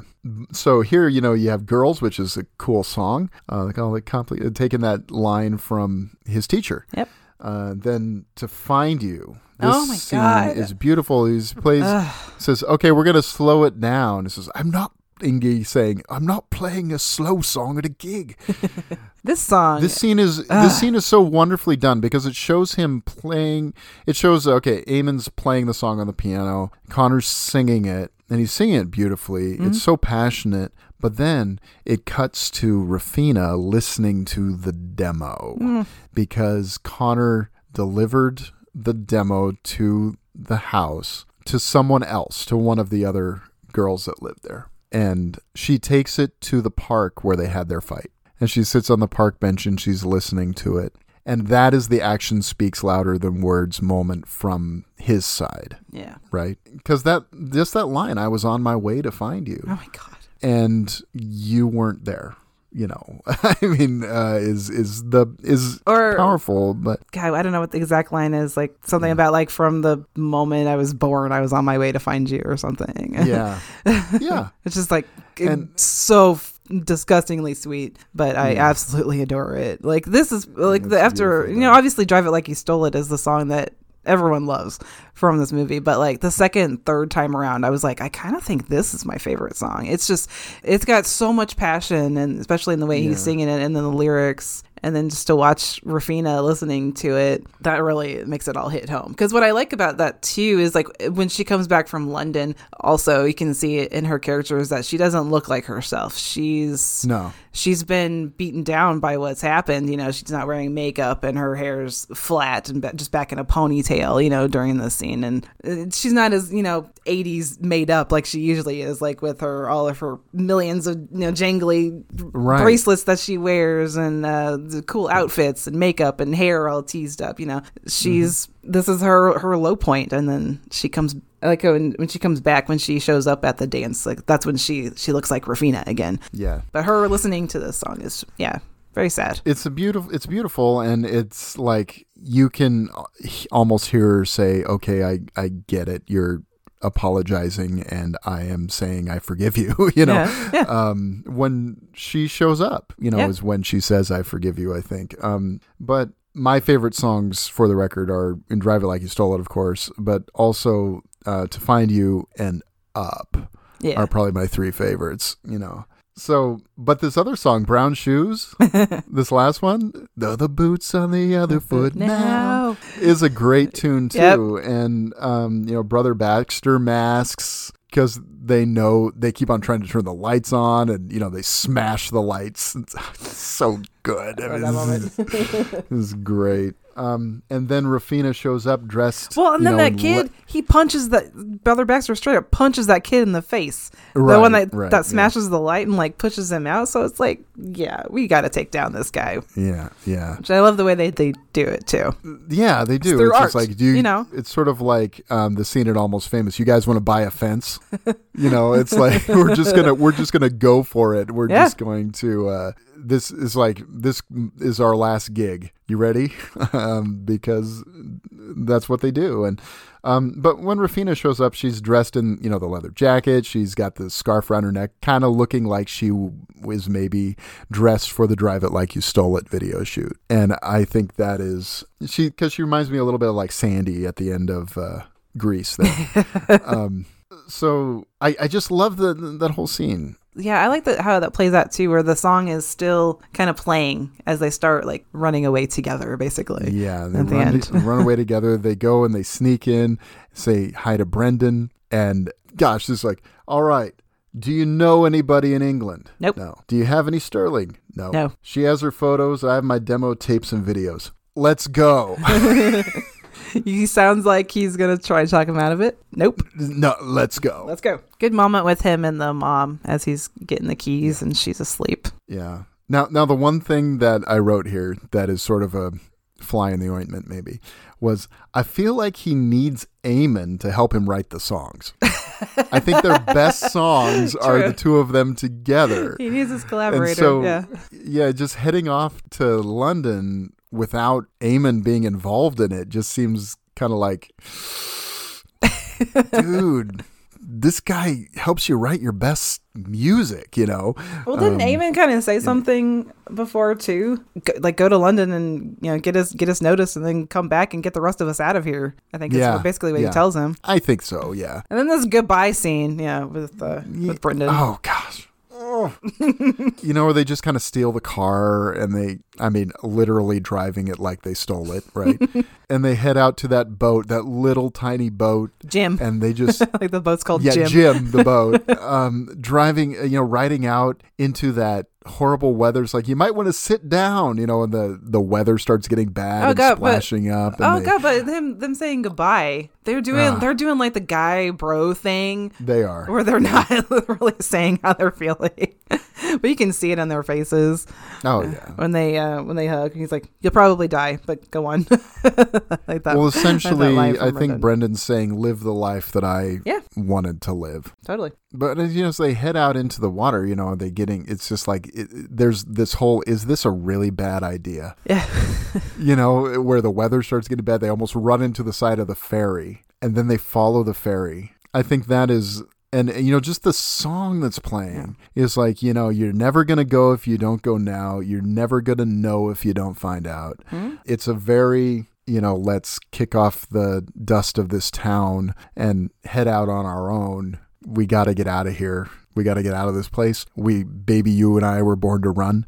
Uh, it all comes gotta back, bring- back to the boss. gotta bring gotta in come back to the boss. Even though like the rain is kind of a bad element when you're on a little Yeah. dingy boat, like rain also represents rebirth and Yeah, there's and there's a cleansing. baptismal There- feeling yeah, to there's it. definitely that feeling to it. And I love Yeah. like it's I think it's very poignant the way that they ride in the wake of the other people that are going off to London to live their dreams too. Yes. As much as I want more, as much as I want to know what happens, I this is the perfect ending. Yeah. Right. And you want to see you want to make sure that they they succeeded at the end, but It's like, do they make it? Yeah. Do they make it? But here, you know, we can always imagine that they do. If we don't know, we can always imagine that they do. I I I Um, cannot believe anything else for the two of them. They have to make it. No. hmm And then Brendan's little Brendan's little like yes, Yes. like literally jumping for joy for them as he sees them kind of like clear, you know, around the rocks. And that l- closing title card, you know, for Brothers Everywhere, Mm-hmm. you know, the ones who blaze the trail ahead, you know, is it's just kind of a lovely sentiment to close the movie on. And so there it is, you I know, mean- my favorite movie that I've seen in a long time. This movie is so good. I mean, I I loved it when I first saw it. And the, but then I didn't see it again until preparing for this when I, I got the Blu-ray and I watched it again. And I was like, why? How is this even better than I remember it? Because I, I I already remembered it as being as like one of the best movies I've ever seen, and it's even better when you can see all those little little moments on there. You can see the way that the the influences, the, the, the lines that you can hear from the the characters that show up in the songs later on, and the little moments with everybody, and it's just ah, it's such a perfect movie. Ah. And uh, you know, it's one of those movies that I'm so glad that I I happened to be listening to Screen Drafts is how I found out about this movie. I hadn't even heard of it. And then I was like, I got to see this uh, because this sounds really good. It ranked really high on their, you know, fictional bands or fictional musicians draft. And so I was like, okay, Yeah. I got to see this. And then I think I said, after I watched it, I said, you got to watch this. Yeah. and so when I, I remember um, I, I got it from the library and I always post a picture of the movies that I rent from the library. I had like a stack of six or eight movies. All of the comments were about Sing Street. Everybody was like, Sing Street is the best movie there. You you were gonna love it. It's just that kind of movie that it's Yeah. got so much heart and God, the, music is obviously great, but just the feeling that it leaves you with is kind of what sticks with you. I think it's a hope, very hopeful movie. And you know end. we've watched this twice now for a family movie night. Mm-hmm. We've we've never repeated a movie before, yeah. especially so close together because we watched it for the first time only a few months ago, uh, and my kids loved it. My wife loved it. My youngest son, who's super cool, requested that we watch it again because we didn't have anything planned, and he said, "I really want to watch Sing Street again." Yay. And so we did, and you know, as we were sitting down to it, he was like, "I love this movie so much," and my daughter loves it, and my oldest was kind of like, "Huh." I've seen it once, but that's that's Caleb. That's just that's just the way he is. My Vulcan son. Such a special movie. It really is. It really is. Okay, so um, we're gonna wrap up here. Uh, we have a couple of recommendations, right? Yeah, I do. Do you? I do. I do. Uh, and the thing is, mine is actually, you know, sort of something that ties into the bonus or the Discoveries episode we did last week or last time. And that is the follow up to, I said several times that I hadn't seen West Side Story yet. I Oh. was seeing it that day we recorded. Uh, and I, in fact, did see West Side Story, the Steven Spielberg version. And I got to say, it's one of the best movies of the year. Yeah. I, I I think I still stand by my choice of Tick Tick Boom for musical. But as far as big, lavish musicals go, Uh, it's hard to beat this movie. And I was skeptical because I thought, oh, I mean, what really are they going to do? I mean, besides, you know, correctly cast the the ethnic parts, which they did, thank goodness.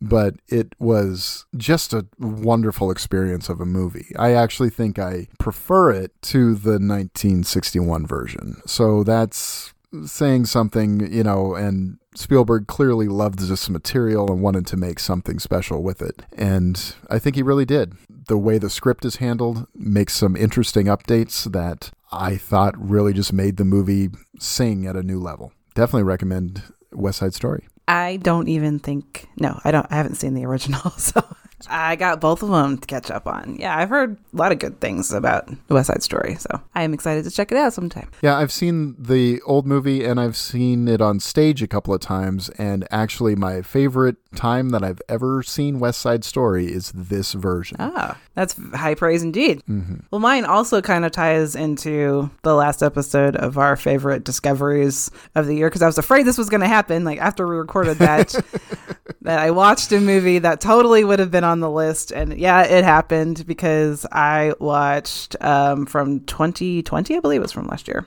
um, The Kid Detective. Heard a lot of good things about it. Yeah, this is when I first heard from uh, Brian Sauer, who spoke really highly. I think is one of his favorite discoveries of that of that year, and completely agree. It's um, the tone of this movie is what really kind of sells it because from like what it's about, it's it's very very different than you'd expect. Because Adam Brody is uh, the main character. He's the kid detective in the movie. Like he was once like. Um, like a Hardy Boy or a Nancy Drew type of kid. Like um, he would was like a twelve year old kid solving mysteries around town about like you know who stole the money from the fundraiser or whatever. And he had a little office you know set up. Uh, all the town came together and like paid for him to have his own little office where people could come to him to solve their little mysteries. And he was very beloved in the town, you know.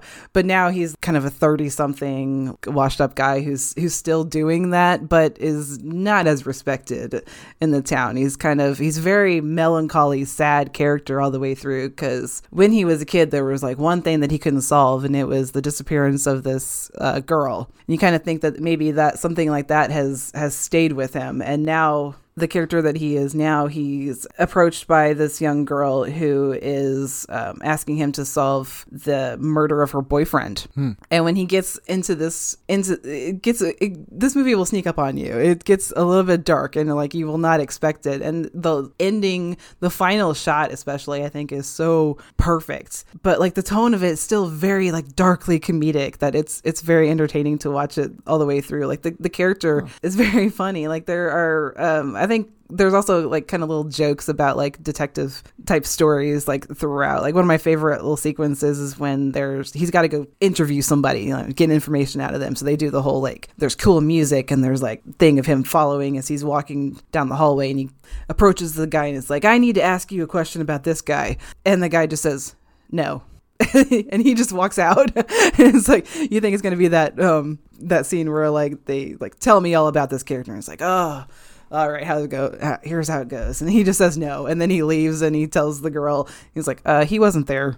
I couldn't ask him questions. You know, it's kind of, it plays up on that kind of stuff. And um, yeah, like I said, it, it, you don't expect it to go as dark as it does, but um, it Okay. still kind of works. Very funny, very good, amazing performance from him. Yeah. Its setup almost sounds like a movie that I watched also on Brian Sauer's recommendation mystery team. Um, but it sounds like this is much more serious than that movie. Yeah. That movie's very much a comedy. Yeah, I'll definitely have to move that one up the list. So- Yeah, definitely. All right. Okay. What's All going right, on next time? Oh, This next is time is a special.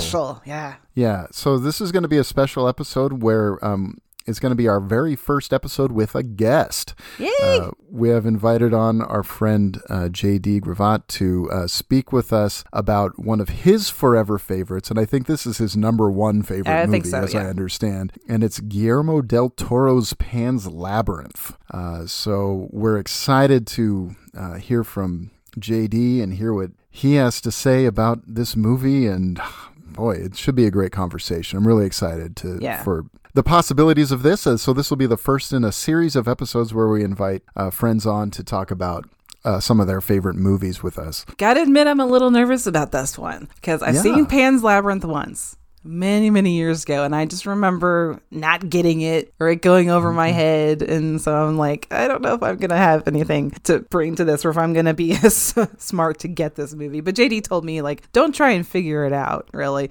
Just kind of watch it. I think that's fair. I think that's a probably a good assessment. Yeah. So it's actually a companion piece to my personal favorite Guillermo del Toro movie, which is The Devil's Backbone. So I'm excited to to rewatch this. So yeah. And it'll be fun to have a guest. JD has been probably our biggest supporter and fan ever since we started. So Yeah. very happy He's our to number one fan. He's our number not one in fan. a weird Kathy Bates way. excited to give him an opportunity to talk about his favorite movie, which is, uh, that's what I'm kind of excited about doing with uh, this whole bringing our friends on, like giving people a, a chance that don't usually get the chance, you know, to talk about their favorite movies. yeah, whether it's because, you know, their show focuses on a genre or Yeah, or maybe they don't have a podcast and or a platform and this is an opportunity for them to just share and talk. So, we're looking forward to we have lots of people in mind and so we're going to be reaching out and booking some cool guests. hell yeah. All right, let's wrap it up. Let's Where can you find up. us online? Okay, you can find me on Twitter at Brian D. Kuiper. And I am at Michelle in Egan. And the show is at Movie Life Pod. Uh, we're going to have some giveaways coming up here, including Sing Street, I believe. So uh, excited to uh, share the love of this movie as best we can. So you asked this question beforehand, like, what's the song that you think you're going to have in your head now between that thing you do and Sing Street? I currently have Drive It Like You Stole It stuck in my head. kind of. Me too. yeah. All right. Yeah. So uh, if you like the show and you like what you hear, leave us a rate and review on Apple Podcasts or on Spotify now, which has Yep. rate- ratings and reviews. That would be super cool of you. It's a great help to us. Okay. Thank you very much. And we will do what? We will see you next time. Bye. Bye.